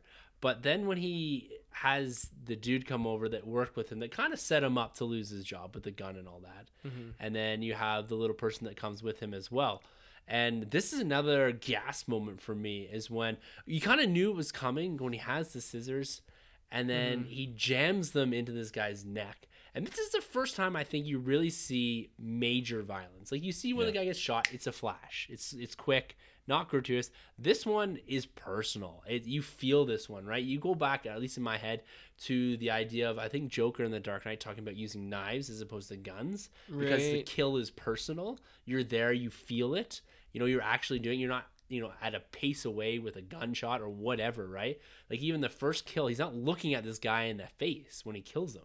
Mm-hmm. This one, he's looking this guy right in the face, and you, the boom, boom, boom against the head, like that is a personal kill. To me, the first set isn't personal. This one, this is where you see again the continued degradation of Arthur Fleck in a Joker because this is now a personal kill. He's he's gone and premeditated this almost to a degree. Maybe it's a bit happenstance of the fact that they showed up, but as soon as they showed up, he knew what he was doing. As soon as they walked in. yeah, I'd agree. Yeah. I'd agree. And that was kind of that moment where he's in his penultimate transition into the Joker, right? So he's ready to go, and like you say, it's just oh, this is almost convenient that they showed up because he'd want to have to deal with those guys as well. So yeah, no, it was it was powerful, like with the use of violence there, and just yeah, like it, even how he went about it, right? So the scissors for the initial kill, and then when he keeps going, it it was almost as though he's like smashing out that last vestige of his old life. Yes. hmm Yeah, one hundred percent. I love that. Like, Oh, yeah. lo- love's the wrong word. the description. yeah. Um, and you can tell like when he lets the other person go, he's still fully intending on killing himself at the Murray show at that point, right? Like that was his whole plan was to kill himself uh, live on TV. Um, and that's the only reason why he would let him go, right? Because like, why would he let someone go that can finger him and be like, this guy clearly like he murdered him and like he's he did all this other stuff.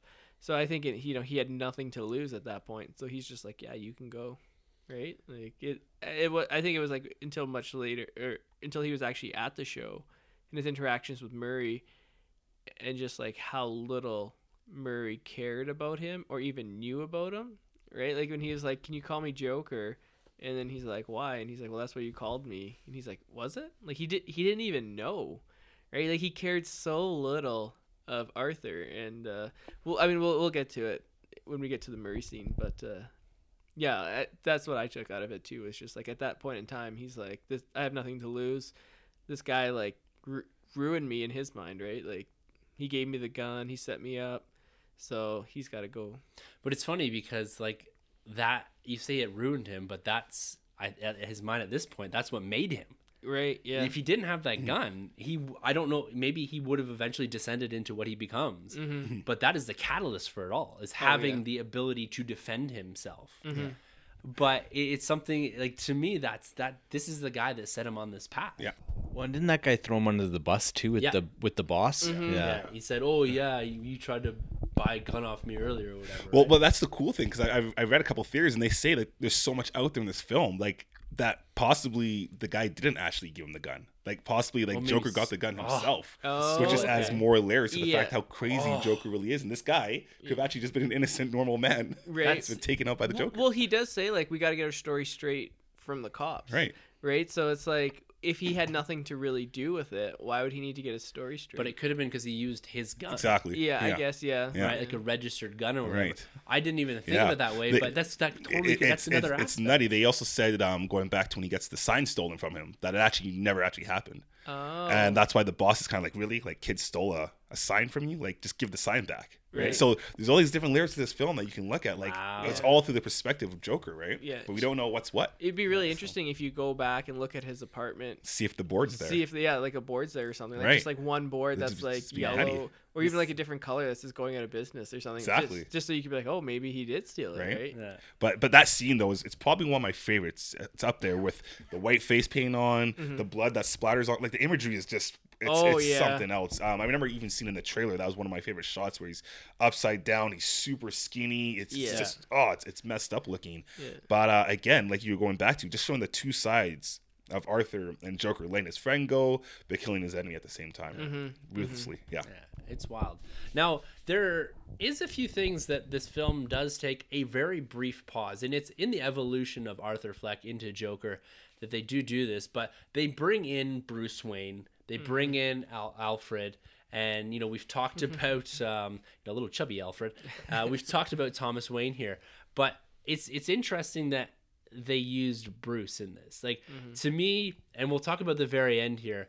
I, I don't know if they needed this. It was kind of a nice nod to the idea that, and at this point you're thinking like, are they brothers? Yeah. Which is which would be crazy, mm-hmm. right? The birth of one is you know this whole yin yang, this inherent link between the two of them, and the fact that he has hands on him in that way. Like it's it's pretty crazy, but I- I thought it was cool. At first, I'm like, okay, I didn't, we didn't really need this, but when you look more fundamentally at what it's trying to do in that moment as it set it up, I think it's it's completely fine to have this in here and have him actually interacting with Bruce. Oh, absolutely. And I love how Bruce came down the bat pole Yeah, from his treehouse, right? Yeah. Yeah. It should have been like a red phone back there or something too. yeah, right.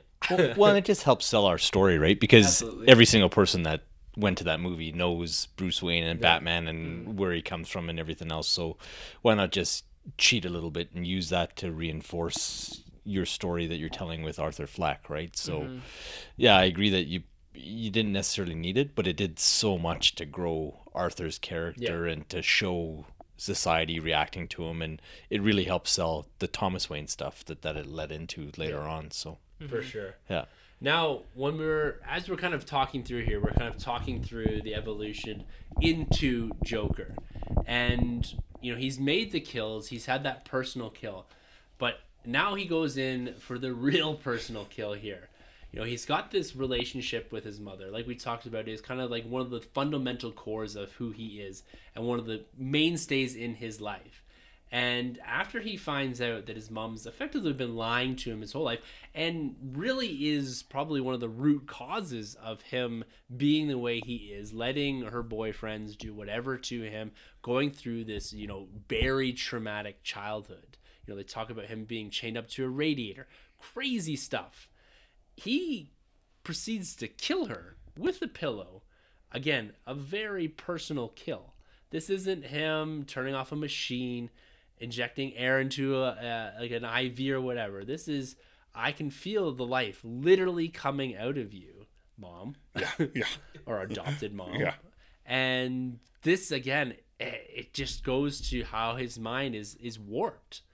And this is that that one of those last steps I think he takes before coming truly the Joker. Like this is as he's framing out what is next. You know, the crazy thing that we're gonna talk about next year about the Murray Franklin show is this is again a bond that they had, right? They mm-hmm. watched this every night mm-hmm. together.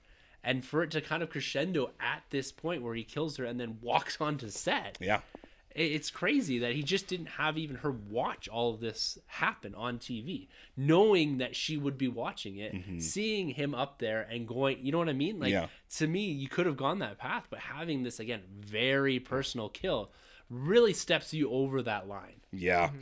Yeah, that, oh, this is a tough one to watch. You know, Yeah.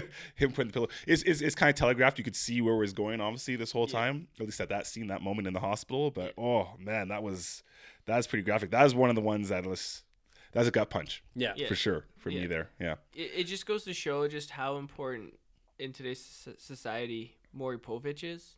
Because if we had the "you are not the father" or "you are the father," this whole thing could have been avoided. right? It's just a simple paternity test. Well, That's it's all we needed. It's interesting. Like, is it that easy to adopt in Gotham? Because she's clearly not Well, stable. Bruce but Wayne yet- got Robin. He's just like, I will take him now. But he's Bruce Wayne. Like, Yeah. but but this lady's not stable whatsoever. Yet Yeah. she can you know qualify to adopt a well, child. maybe that's another notch for the they are that is her child. Exactly. Yeah. Right. Like, because Thomas Thomas Wayne. Wayne. could forge that. Like you may you bring a good point. Someone who is like in the system, and you know ha- Has the power. You're right, and and like the mom probably wouldn't be able to adopt. Right. But how old would you all say Arthur is in this film? Mid 40s, late 40s. Right. But but don't they make reference to like is a thirty year gap between like her affair with if that actually happened? Like, isn't there a timeline of thirty years? And he clearly doesn't look thirty. He looks older than me. Right. Well, yeah. he's, he he's like lived a hard 40s, right? life. Okay, like Yeah. it's not Yeah. like he's getting that fresh sea air and Yeah. no, well, and they talk about him having like head trauma and stuff like Yeah. that too, which would affect the way that he looks and mm-hmm. and he's clearly malnourished and Yeah. whatnot. Yeah. So yeah. he's not he's not going to the gym and No. tapping into that fountain of youth. Mm. No, no, he's not battling Bane and like arm wrestling or something. No.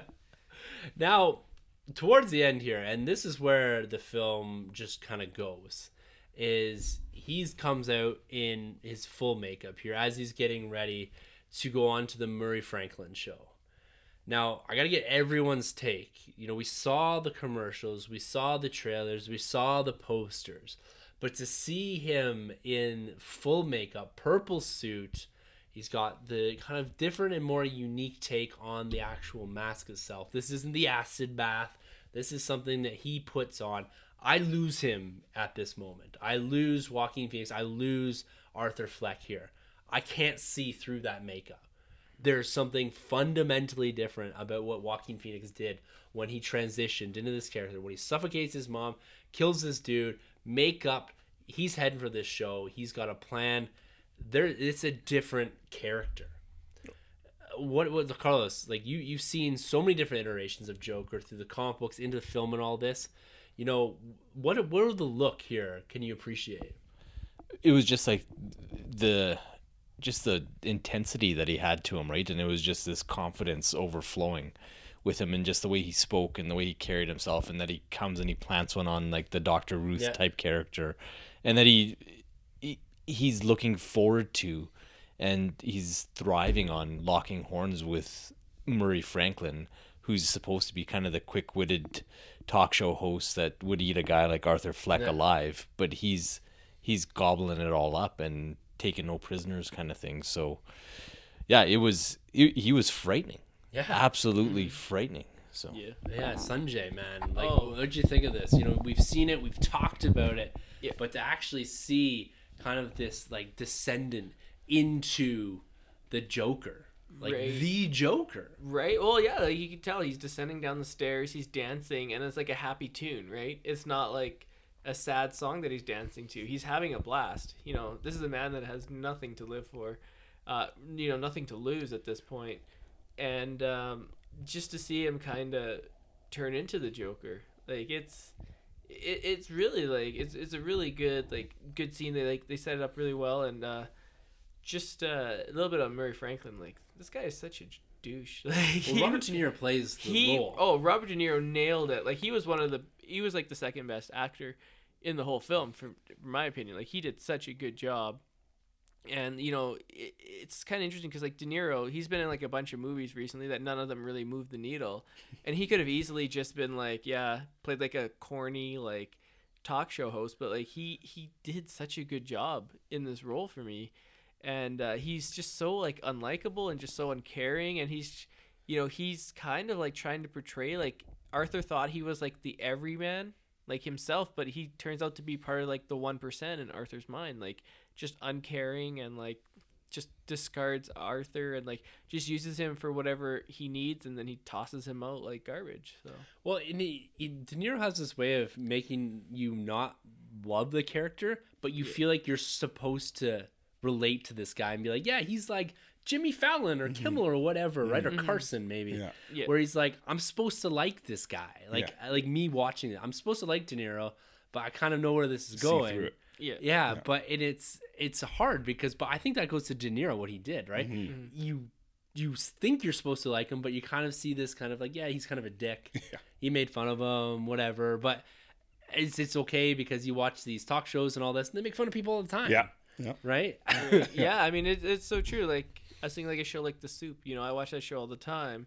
But you think about it, like all it is is just ragging on these people, and you don't know what's going on in their lives. It's kind of like this film definitely holds like a mirror up to your own self, Mhm. and just like you kind of like self reflect on like your own like life and like I hate to say it's kind of corny, but like society in general. You know, like it definitely makes you. It's not like a film where you come out and you're like, all right, on to the next thing. Like let's go have lunch, right? It just sits with you for a while, and it gets you thinking and gets you talking. So. Well, and it's something that sometimes I sign off with is you know be nice to one Mm-hmm. another. It really like coming out. That was probably one of the things I thought of the most. Is like sometimes people just have a shitty day. Yeah. Yeah. You know what I mean? And you kind of have to think about that. Like, I even had an experience today. I'm thinking like, like this guy was being like really annoying, and I'm thinking like, maybe he's just having an off day. I'm just gonna leave this right, and it, I it- wasn't that annoying, Tim. I know. but it really makes you think. And but uh, Troy, Yeah, man. Joker. Oh, th- this scene, th- this was this was fantastic. This is Joker, you know, right in front of your face here. Um, for me, it's kind of like a little bit of a end game when I could kind of telegraph, like, oh shoot, Cap's gonna get the hammer. Here we Yeah. go. Yeah. And I was like, we're getting the killing joke, you know, that that scene when he's when he's with the late night talk show host and he yeah, he, and, absolutely. he, and he blasts him. But for me, it's it's uh, the best performance that Joaquin Phoenix gives at this point. Like you, Tim, I was totally lost in the. perfor- I could not see him at all Mm-hmm. behind that makeup. The swagger that he has when he comes out, when Oh. he, when he tells him, you know, call me Joker, and he gathers himself, he does the dance, and the guys are looking at him like, who is this clown? Yeah. And he gets out there and he's comfortable. Like he is finally in his own skin, the man Mm-hmm. he's meant to be. Finally, and Arthur Fleck is gone. Oh, yeah. And he comes out there, and you're just like thinking as a viewer, like, could you imagine just actually watching this live, you know, 11 o'clock at night, seeing this go down? And he's just on it. He's he's the comedian that he's always meant to be too. He- He's Yeah. cracking the jokes. He's he's playing the whole crowd in front of him, and then he gets real with them and tells them exactly what he's gonna do. And it's cool because you see him, you know, doing that knock knock joke, and like, oh my god, he's gonna do it right here, and he pulls out, you know, the notes, which I thought was just Yeah. so funny and oh, just a fantastic moment, and seeing him, you know, obviously take care of Murray and Yeah. Murray Murray's kind of a scumbag Yeah. for Right. sure. Even like when he's like doing like the knock knock joke and he's clearly nervous and he's like, you had to look that up. Like just those subtle digs just to like keep going on him. But for me, I didn't even feel like he was nervous. I guess he, he would be nervous, but again, he carried himself in such a way like it's part mm-hmm. of the act. Right. For, for, for me, he was just like the Joker at that point. Yeah. Fantastic. And the costume, everything was great, man. Well, I guess I should say, like, wasn't like he seemed nervous, but like you could tell, like you've seen his stand up before, so like if you saw that, that's the only interaction of this guy. yeah. You'd be like, okay, this guy clearly like is nervous, like he needs help. He's not like that great as a comedian, but he's still like digging at him, right? Mm-hmm. Yeah. Like this is like Murray Franklin. It'd be like, it would be like I don't even know, like like a billionaire like ragging on some like lemonade stand because it only made seventy five cents. Right. You know, like Yeah. they clearly like that's But he becomes he, be, he becomes at one point when when Joker starts to really sound off on things. He thinks that he becomes the moral compass of society at this point, right? Uh, De Niro's character, and he tries to lecture him about, you know, you think you're this, you think you're that, and you think that this is all justified. The fact that because this is when he admits that he kills the Oh, yeah. guys, right? Mm-hmm. And this is what's inciting kind of this unrest, right? It's this building this idea. You mentioned V for Vendetta. It's a similar thing. Mm-hmm. It becomes a symbol, a representation mm-hmm. of the kickback and pushback against the societal elite. And he's basically taking credit for all this. And De Niro's pushing back on this and saying, Do you think you're justified? And he he takes that role of being the elite at this point, right? And then that's when he turns around and says, "You get what you deserve." Yeah. and pops him. Yeah. And the Like, shot of it, too. Yeah, Yeah. au- Wow. To me, another audible gasp. Yeah. Yeah. Like whoa, like you knew it was coming. Oh, yeah. yeah. Yeah. I didn't know it was coming. yeah, the, the one thing this film does is it doesn't waste a bullet. Like every bullet is felt. You Oh, know, this- 100%. This, This isn't is- like yeah. John Wick or The Matrix where like they shoot like five thousand rounds of ammo and you're just like, okay, it's just like comical at this point. Every single gunshot has like weight to it. One that this scene might be the best testament to Todd Phillips' um, abilities because, like you said, you knew it was coming, but they built so much tension there, and they lead you along and let you off the hook, and then lead you along and let you off the hook, and you weren't sure if Joaquin was going to kill himself or if he was going to cap De Niro, if he was going to start spraying bullets all over the place, if it was going to fade. Like you had, you knew something was going to happen, and you kind of thought he was going to pop him, but it just. Todd Phillips did such a good job with just building tension, tension and making you anxious as a viewer. Um, that when it happened, despite waiting for it, it caught me off guard, and yeah. I, it was a shocking moment.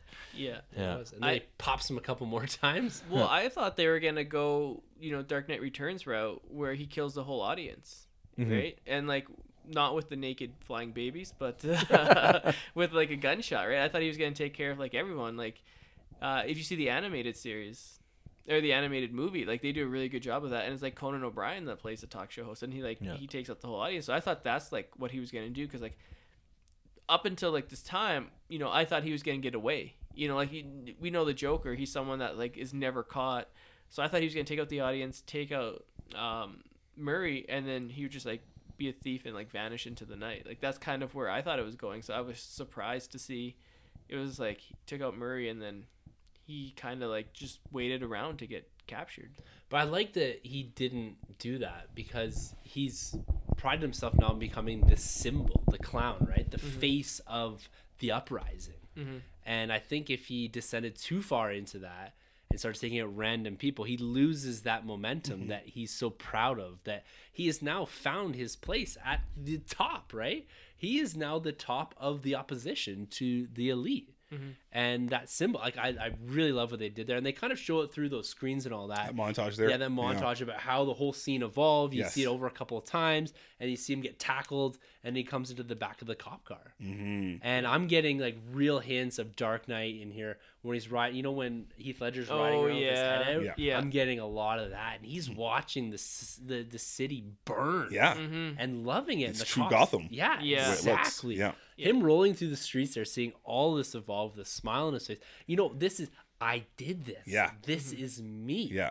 Yeah. Right? I accomplished this. And this is when everything goes this is in true like Shakespearean fashion. The difference between a tragedy and a comedy is that in his life he thought this was all going to end in burning flames. And for him it ends on a happy note. Like his ending, the movie's ending is a tragedy. Yeah. But his ending in his own brain is a is is a true comedy. Hmm. Like it's a happy ending. In those more definitive terms of comedy and tragedy when you're going back to Shakespeare, not so much of the how we frame comedy now that it's like haha funny and all that shit, right?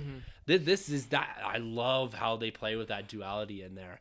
And then we get this whole like kind of Christ-like thing here. This this was where Yeah. I I I don't know if this is real again.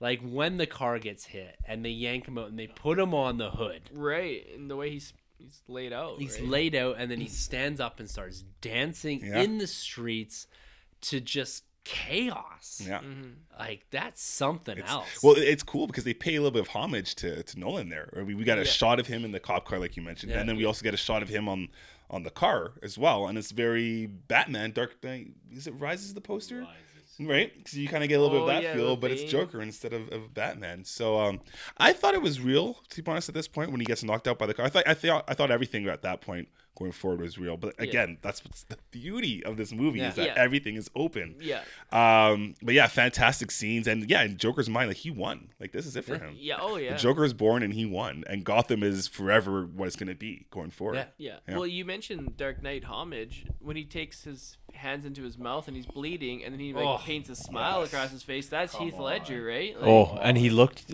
amazing in that scene. Like Right. you couldn't tell it was Joaquin Phoenix at all. No, No. no. Like just like oh. he's gone. I was totally surprised. So like, um, I had saw on the internet some idiot posted like a spoiler image, and it was Heath or it was uh, Joaquin Phoenix uh, Joker s- sprayed out on the cop car, looking like all bruised up and like bloodied and stuff.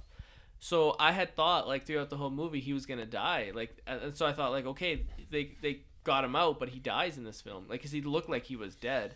So when to see him like rise up and like come alive again, just took me like by complete surprise. Yeah, that that whole end sequence from the time like I thought the movie ended when they put the TV screens up Yeah. and then it's like, oh, it's ambiguous. Does he get away? Does he get arrested? Mhm. Does he end up getting killed? And yeah, that whole end sequence and the trip through and like you say, that that was his he, he would have been happy to die or get locked away forever because that was his victory. He Yeah. he did that. I Yeah. would have been happy if they ended it there because at that point it doesn't even matter if he gets away or not. He's already won. Yeah, Yeah. exactly. Right? Well, and this is where one of the I think this is one thing that we talked about after the film, the three of us after we watched it. It'd be interesting to get your perspective here, Sunjay. Is they went down the route of showing the death of the Wayne family as Yeah. a result of all of this. Yeah. And in my mind, that was way too on the nose. They could have maybe done without, you know, I saw the Zorro thing and I kind of like hit Carlos here. Yeah. And Don't then- watch Carlos. yeah, But then they, you know, you know what's gonna happen. yeah. And to me, it would have been enough to have framed up, like they walk into the alley and just framed up on the guy with the Joker ma- or the clown mask on, mm-hmm. and that's it. Yeah. But they went straight down and maybe was again. To me, it took me a bit out of the film in that moment because this is like, okay, now we're here's the origin of Batman. I'm not supposed to be thinking about continuity. I'm not supposed to be thinking about all this.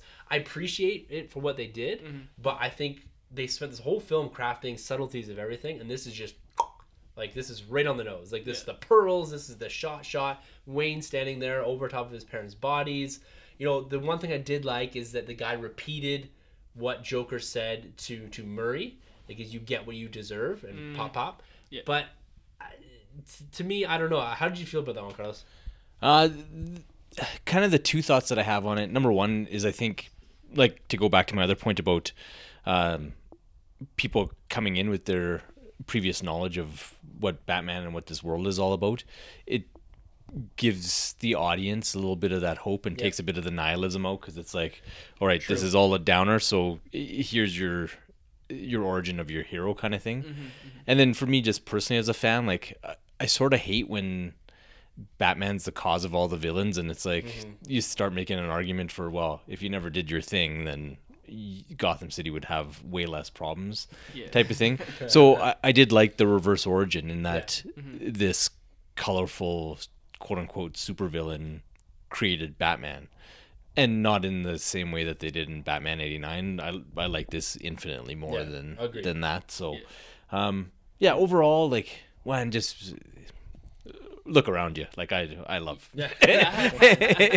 yeah, a- any hook to that guy. So yeah me personally i love the scene um just like whenever we see the scene in movie and films it's always like a flashback and it's always brief and you don't really like sometimes you watch it and you're like you're w- thomas wayne you're a billionaire. Why are you going to see a movie and going down crime alley? Like they even call it out in like teen titans go. It's like it's called crime alley dummy. Like why are you going down there?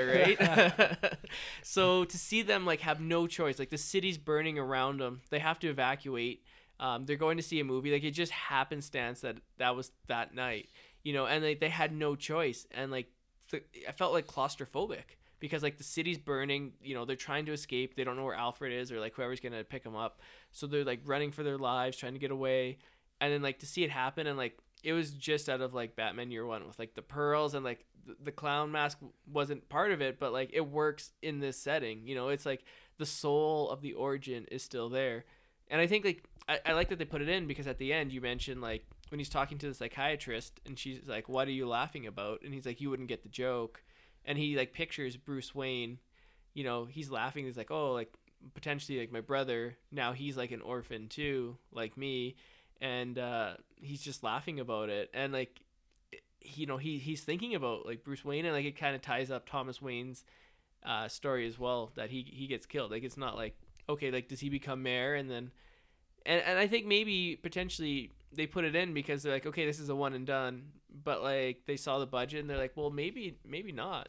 You know, like you you never know. Like never say never, right? Like stranger things have happened, so like never say never. Like this could be like maybe not like a full on like Batman versus Joker, but it could be like okay, Batman there's Joker, but then now there's like Scarecrow or something. You know, like they could like do like a not, and not necessarily in a movie. You know, this could be continued in a comic book series or something. Yeah, it could be. Yeah, you know, at first, the first time, I kind of, I kind of feel two ways about it. The first time I saw it, I was kind of like, ah, did we really have to end it this way? You know, kind of a little on the nose, or, you know, you could have had, um, you know, the gunsman that comes out and kills the parents. You could have even had somebody run by like, "Yo, Joe, let's go," and he's like, "No, like I got this." You know, Joe, Oh, chill, like, yeah. and then you just leave it at zero, and that's that, right? Yeah. Mhm. But at the same time, it is kind of cool because every time we've seen this on film, we've spent like two seconds with Martha and uh, Thomas. You don't even care. You're just like they've been taken out. But here, there's a buildup that you got to know at least Thomas to a certain degree, and he spent the whole film in this universe leading to the you know the assassination, basically the kill of the Waynes. So it, it was kind of earned. I, I would have been fine either way. It did feel a little bit of a reshoot. Like they kind of just added it on towards the end of the film, but uh, all around, like it didn't take me out of the film. I still liked it. It was it was great. Um, and uh, yeah, man. I mean, shoot, this film was awesome. Come on, this film was awesome. I think I think your point there of it was earned. Yeah. I think that's the right way to put it. For sure. Like they earn that moment Yeah. in the film to put that into the film at least. Yeah. So, and this is kind of like as we're kind of closing out here, we get to this end scene where he's he's back in Arkham. It seems, and this is where the leap in my head goes because I don't know what's real anymore. We've had this all set up through the whole film, but then he goes from being kind of this this martyr, the leader of the the rebellion, if you want to call it that. Throw it in there. and and now now he's back in a like how did he get caught? Why did he you know what i mean? Like what like what happened here? Because this is very much like kind of the killing joke right? It leaves you to make an interpretation and todd phillips we talked about this whole thing.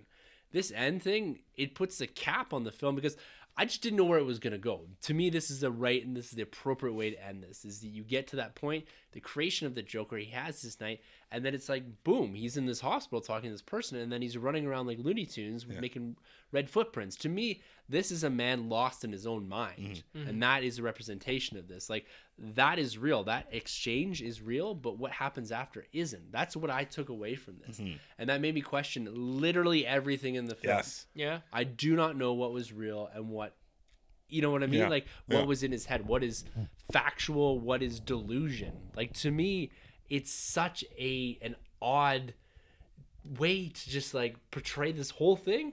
But I freaking loved how they ended this film. Like it to me, it just it took everything, all the work they did through this, all the earning, all the like the kind of just the the well written delivery of this character from Arthur Fleck right through to Joker to cap it off this way and just be like, hey, there it is. Hey, it's ah, there's something else. Like the end of this man. Well, and it yeah, I loved it because it was the only part of the film that was overtly surreal and that was um not really grounded and gritty. Like even just the the cinematography like everything was really brightly lit and clean and um everything was really sharp whereas the film preceding that everything was very cluttered and the you know there's lots of contrast with the lighting and and things of that nature. So yeah i same thing i loved that it made you question everything that you saw and it made you speculate as to where things would go with the story going forward like mm-hmm. Yeah. has he been in a jail cell this entire time and Yeah. the entire story has been made up is he in a jail cell now Yeah. is he on the loose with his newly formed gang and his group yeah i i loved it like yeah. down to the font on the the end i Yeah. thought was Yeah. brilliant Yeah. Yeah. Yep. What do you think of this, Sunjay, man? Oh, what do you man. think of the end of this film? Yeah, I loved it. Um, I took it um, literally. I was like, yeah, like she's talking to this woman. She's trying to help, and she actually seems to like care. The other one was just like showing up, get a paycheck. I guess. But she looked leave. they look very similar, which Yeah. confused me also. Yeah, yeah. Um, and uh, you know, and then like, he leaves, and then he's like chasing around. The one thing is, you know, you look at Arkham when he goes there to steal the records. It's grimy, it's dark. You know, it's got like brick and it's like dirty. This one is like pure white, and you know, to me, it kind of is like. Is this like his idea of heaven? That like he's like ascended into heaven where he's like, I've done this thing, like I've created this chaos, and now like his life is like he likes being the Joker. You know, like maybe like the whole time he was just like, I don't know if like he's kind of has like the internal struggle, and now he's just like fully embraced Joker, and like he's just willing to kill anyone. You know, like he killed he killed that lady, and then he's just like toying with the guy who's like trying to chase him, the security guard that's trying to chase him down. So, to me, you know, that's what I took out of it. Yeah, yeah, I, I'm right there with you, hundred percent. That's what I got too. You know, she basically asks, "Well, you know, what's the joke?" You wouldn't get it. Yeah. I feel he strangles her or kills her somehow brutally, and then you see, you know, the bloody footsteps as he's running away. And yeah, Looney Tunes. You know, Mm-hmm. um, yeah, it's. It, it, I thought it was a really cool ending, and like you mentioned, yeah, it's very heaven sent. Like this is where he loves to be. Mm-hmm. He feels like he's at home. Um, it's not a dark place anymore. He's embraced all that. He knows the routine almost. I mean, this could be Joker very well. You know, another twenty years later, when he's Yeah. only taken down Yeah. or fought Batman, and he's just going through the routine again. Right, yeah. You know, he's on his way out. Yeah, Yeah. Yeah. true. Absolutely wild film, guys. Yeah. And even in this conversation is made me think of this from so many different perspectives. And I'm still, I got still so many questions in my head. Yeah. Yeah. And, you know, when we left the theater, you mentioned this, Troy, that we were talking back and forth saying, this is a one and done. Yeah. I have to watch this again. Yeah. After Yeah. talking through this, I have to watch it, and I have to watch this with my wife too. Yeah. to get her perspective on this. And it's uh, it's been a blast, guys, talking about this. You know, we're gonna wrap this up. This actually went quite a bit longer than I thought it was gonna go. Yeah. there's a lot of really great discussion here. So Troy and I are, going to deliver our Triple Force Friday stuff. It might not be at the back of this episode, or I might throw it on, or I might throw it on just as a bonus episode, because we can't wait till next week No. to talk Force No. Friday. No. So, but uh, I gotta say, big shout out to to my man here, Carlos, for inviting us down to the Batcave to have this discussion, to get your perspective, and to really help us embody the Bat, to embody Joker here. Oh man, I I loved it. Like, hopefully we can do it again in the future. Like, I know the initial idea was to like see the movie and come back here right away, but like, Thanks, Sunjay. but, I'm yeah, paying for it today, guys. Trust me. yeah, it, yeah, y- busy lives, and you know, ev all of us are family men and stuff like that too. But yeah, who knows? But I like I super love this, and hopefully it wasn't too much of a pain to cart all your gear Absolutely and stuff. not. So yeah, we'll uh, we'll learn from this one and we'll tweak it, and who knows? It, I guess like the benefit is I'm the closest to, to a movie theater. Yeah. And you guys like the new spot. Oh, so yeah. yeah. Well, Birds of Prey is what three, four months out. So yeah. I mean, if they're done reshooting the whole movie, maybe we can watch it. Yeah, Well, I might I'm have to go get I'm- that bat from upstairs. yeah. I'm sure, I'm certain we will see Carlos back here before then. You know, sometimes Sunjay just disappears. you know. Yeah, yeah, sometimes I disappear from myself. I wake up, I'm like, how the hell did I get here? Yeah, and Yeah. then all of a sudden your feet are bloody and all this stuff. what happened? I always thought of our podcast as a comedy. Yes. Now I see it's a tragedy. it's a true tragedy. Yeah. I'm gonna be a, a little nicer to you going forward. I guess. so what do you think of Shazam, Troy? It's awesome. Ten out of ten. Perfect. All right, guys, it's it's been a blast talking about this. I'm sure there'll be people with some thoughts, with some insights, and we'd love to hear that. You can always email anything like that over to the nerdram at gmail.com. You can find us on Twitter where all four of us is just roaming around like a pack of rabbit nerds looking for something to talk about, looking about collecting comics, whatever. Joker. Make sure to hit us up. Hashtag Twitter gang. Hashtag we the nerd. Hashtag stay nerd. You can always find us there over on Twitter. Our handles are also at the end of the episode. You can find us over on Instagram as well at the nerdram. Troy and I were posting all kinds of hunt stuff there. My stuff from Force Fridays up there. Troy's been posting a lot of action figure stuff, which has been getting a lot of love from Instagram. Make sure to throw up your stuff there and tag us in that so we can see what you guys got Triple Force Friday, what you guys are finding out on the hunt. You can find you can also find everything that we do over on the nerdroom.net as well as starscommonwealth.com where you can find everyone else in the Stars Commonwealth. There's a lot of Triple Force Friday coverage going on there, guys. I know Sandcrawlers are throwing something out, Tumbling Saber. They're throwing lots of coverage out there, so make sure to go check everything over there. And last but not least, we'd like to give a big shout out to our man Rob Wade for endorsing this podcast over at emotionally14.com. You can find us as well as all the Emotionally 14 endorsed podcasts over there. And I guess with all that being said, for the Nerd Room, I'm Tim. I'm Troy. I'm Batman. and I'm crashing here tonight. all right, guys, it's been an absolute pleasure. Thank you, guys. And I will say this be kind to one another. And thank you very much for entering the Nerd Room. This has been a Nerd Room podcast production. You can find our hosts Tim, Troy, and Sunjay on Twitter at the NerdRM, Troy the Boy 87, and Sunjabby. For more content from the Nerd Room, check out the nerdroom.net, and don't forget to subscribe to the Nerd Room on iTunes, Podbean, Spotify, or wherever you plug in. Be sure to head over to StarWarsCommonwealth.com to find more podcasts from Star Wars Commonwealth Podcast Network, including Talk Star Wars, Tumbling Saber, Generation X-Wing, Rogue Squadron Podcast, San Diego Sabers Radio Podcast, Retro Inc., and the Sandcrawler Podcast. Follow the Star Wars Commonwealth on Twitter at SW Commonwealth and take your first steps into a larger world.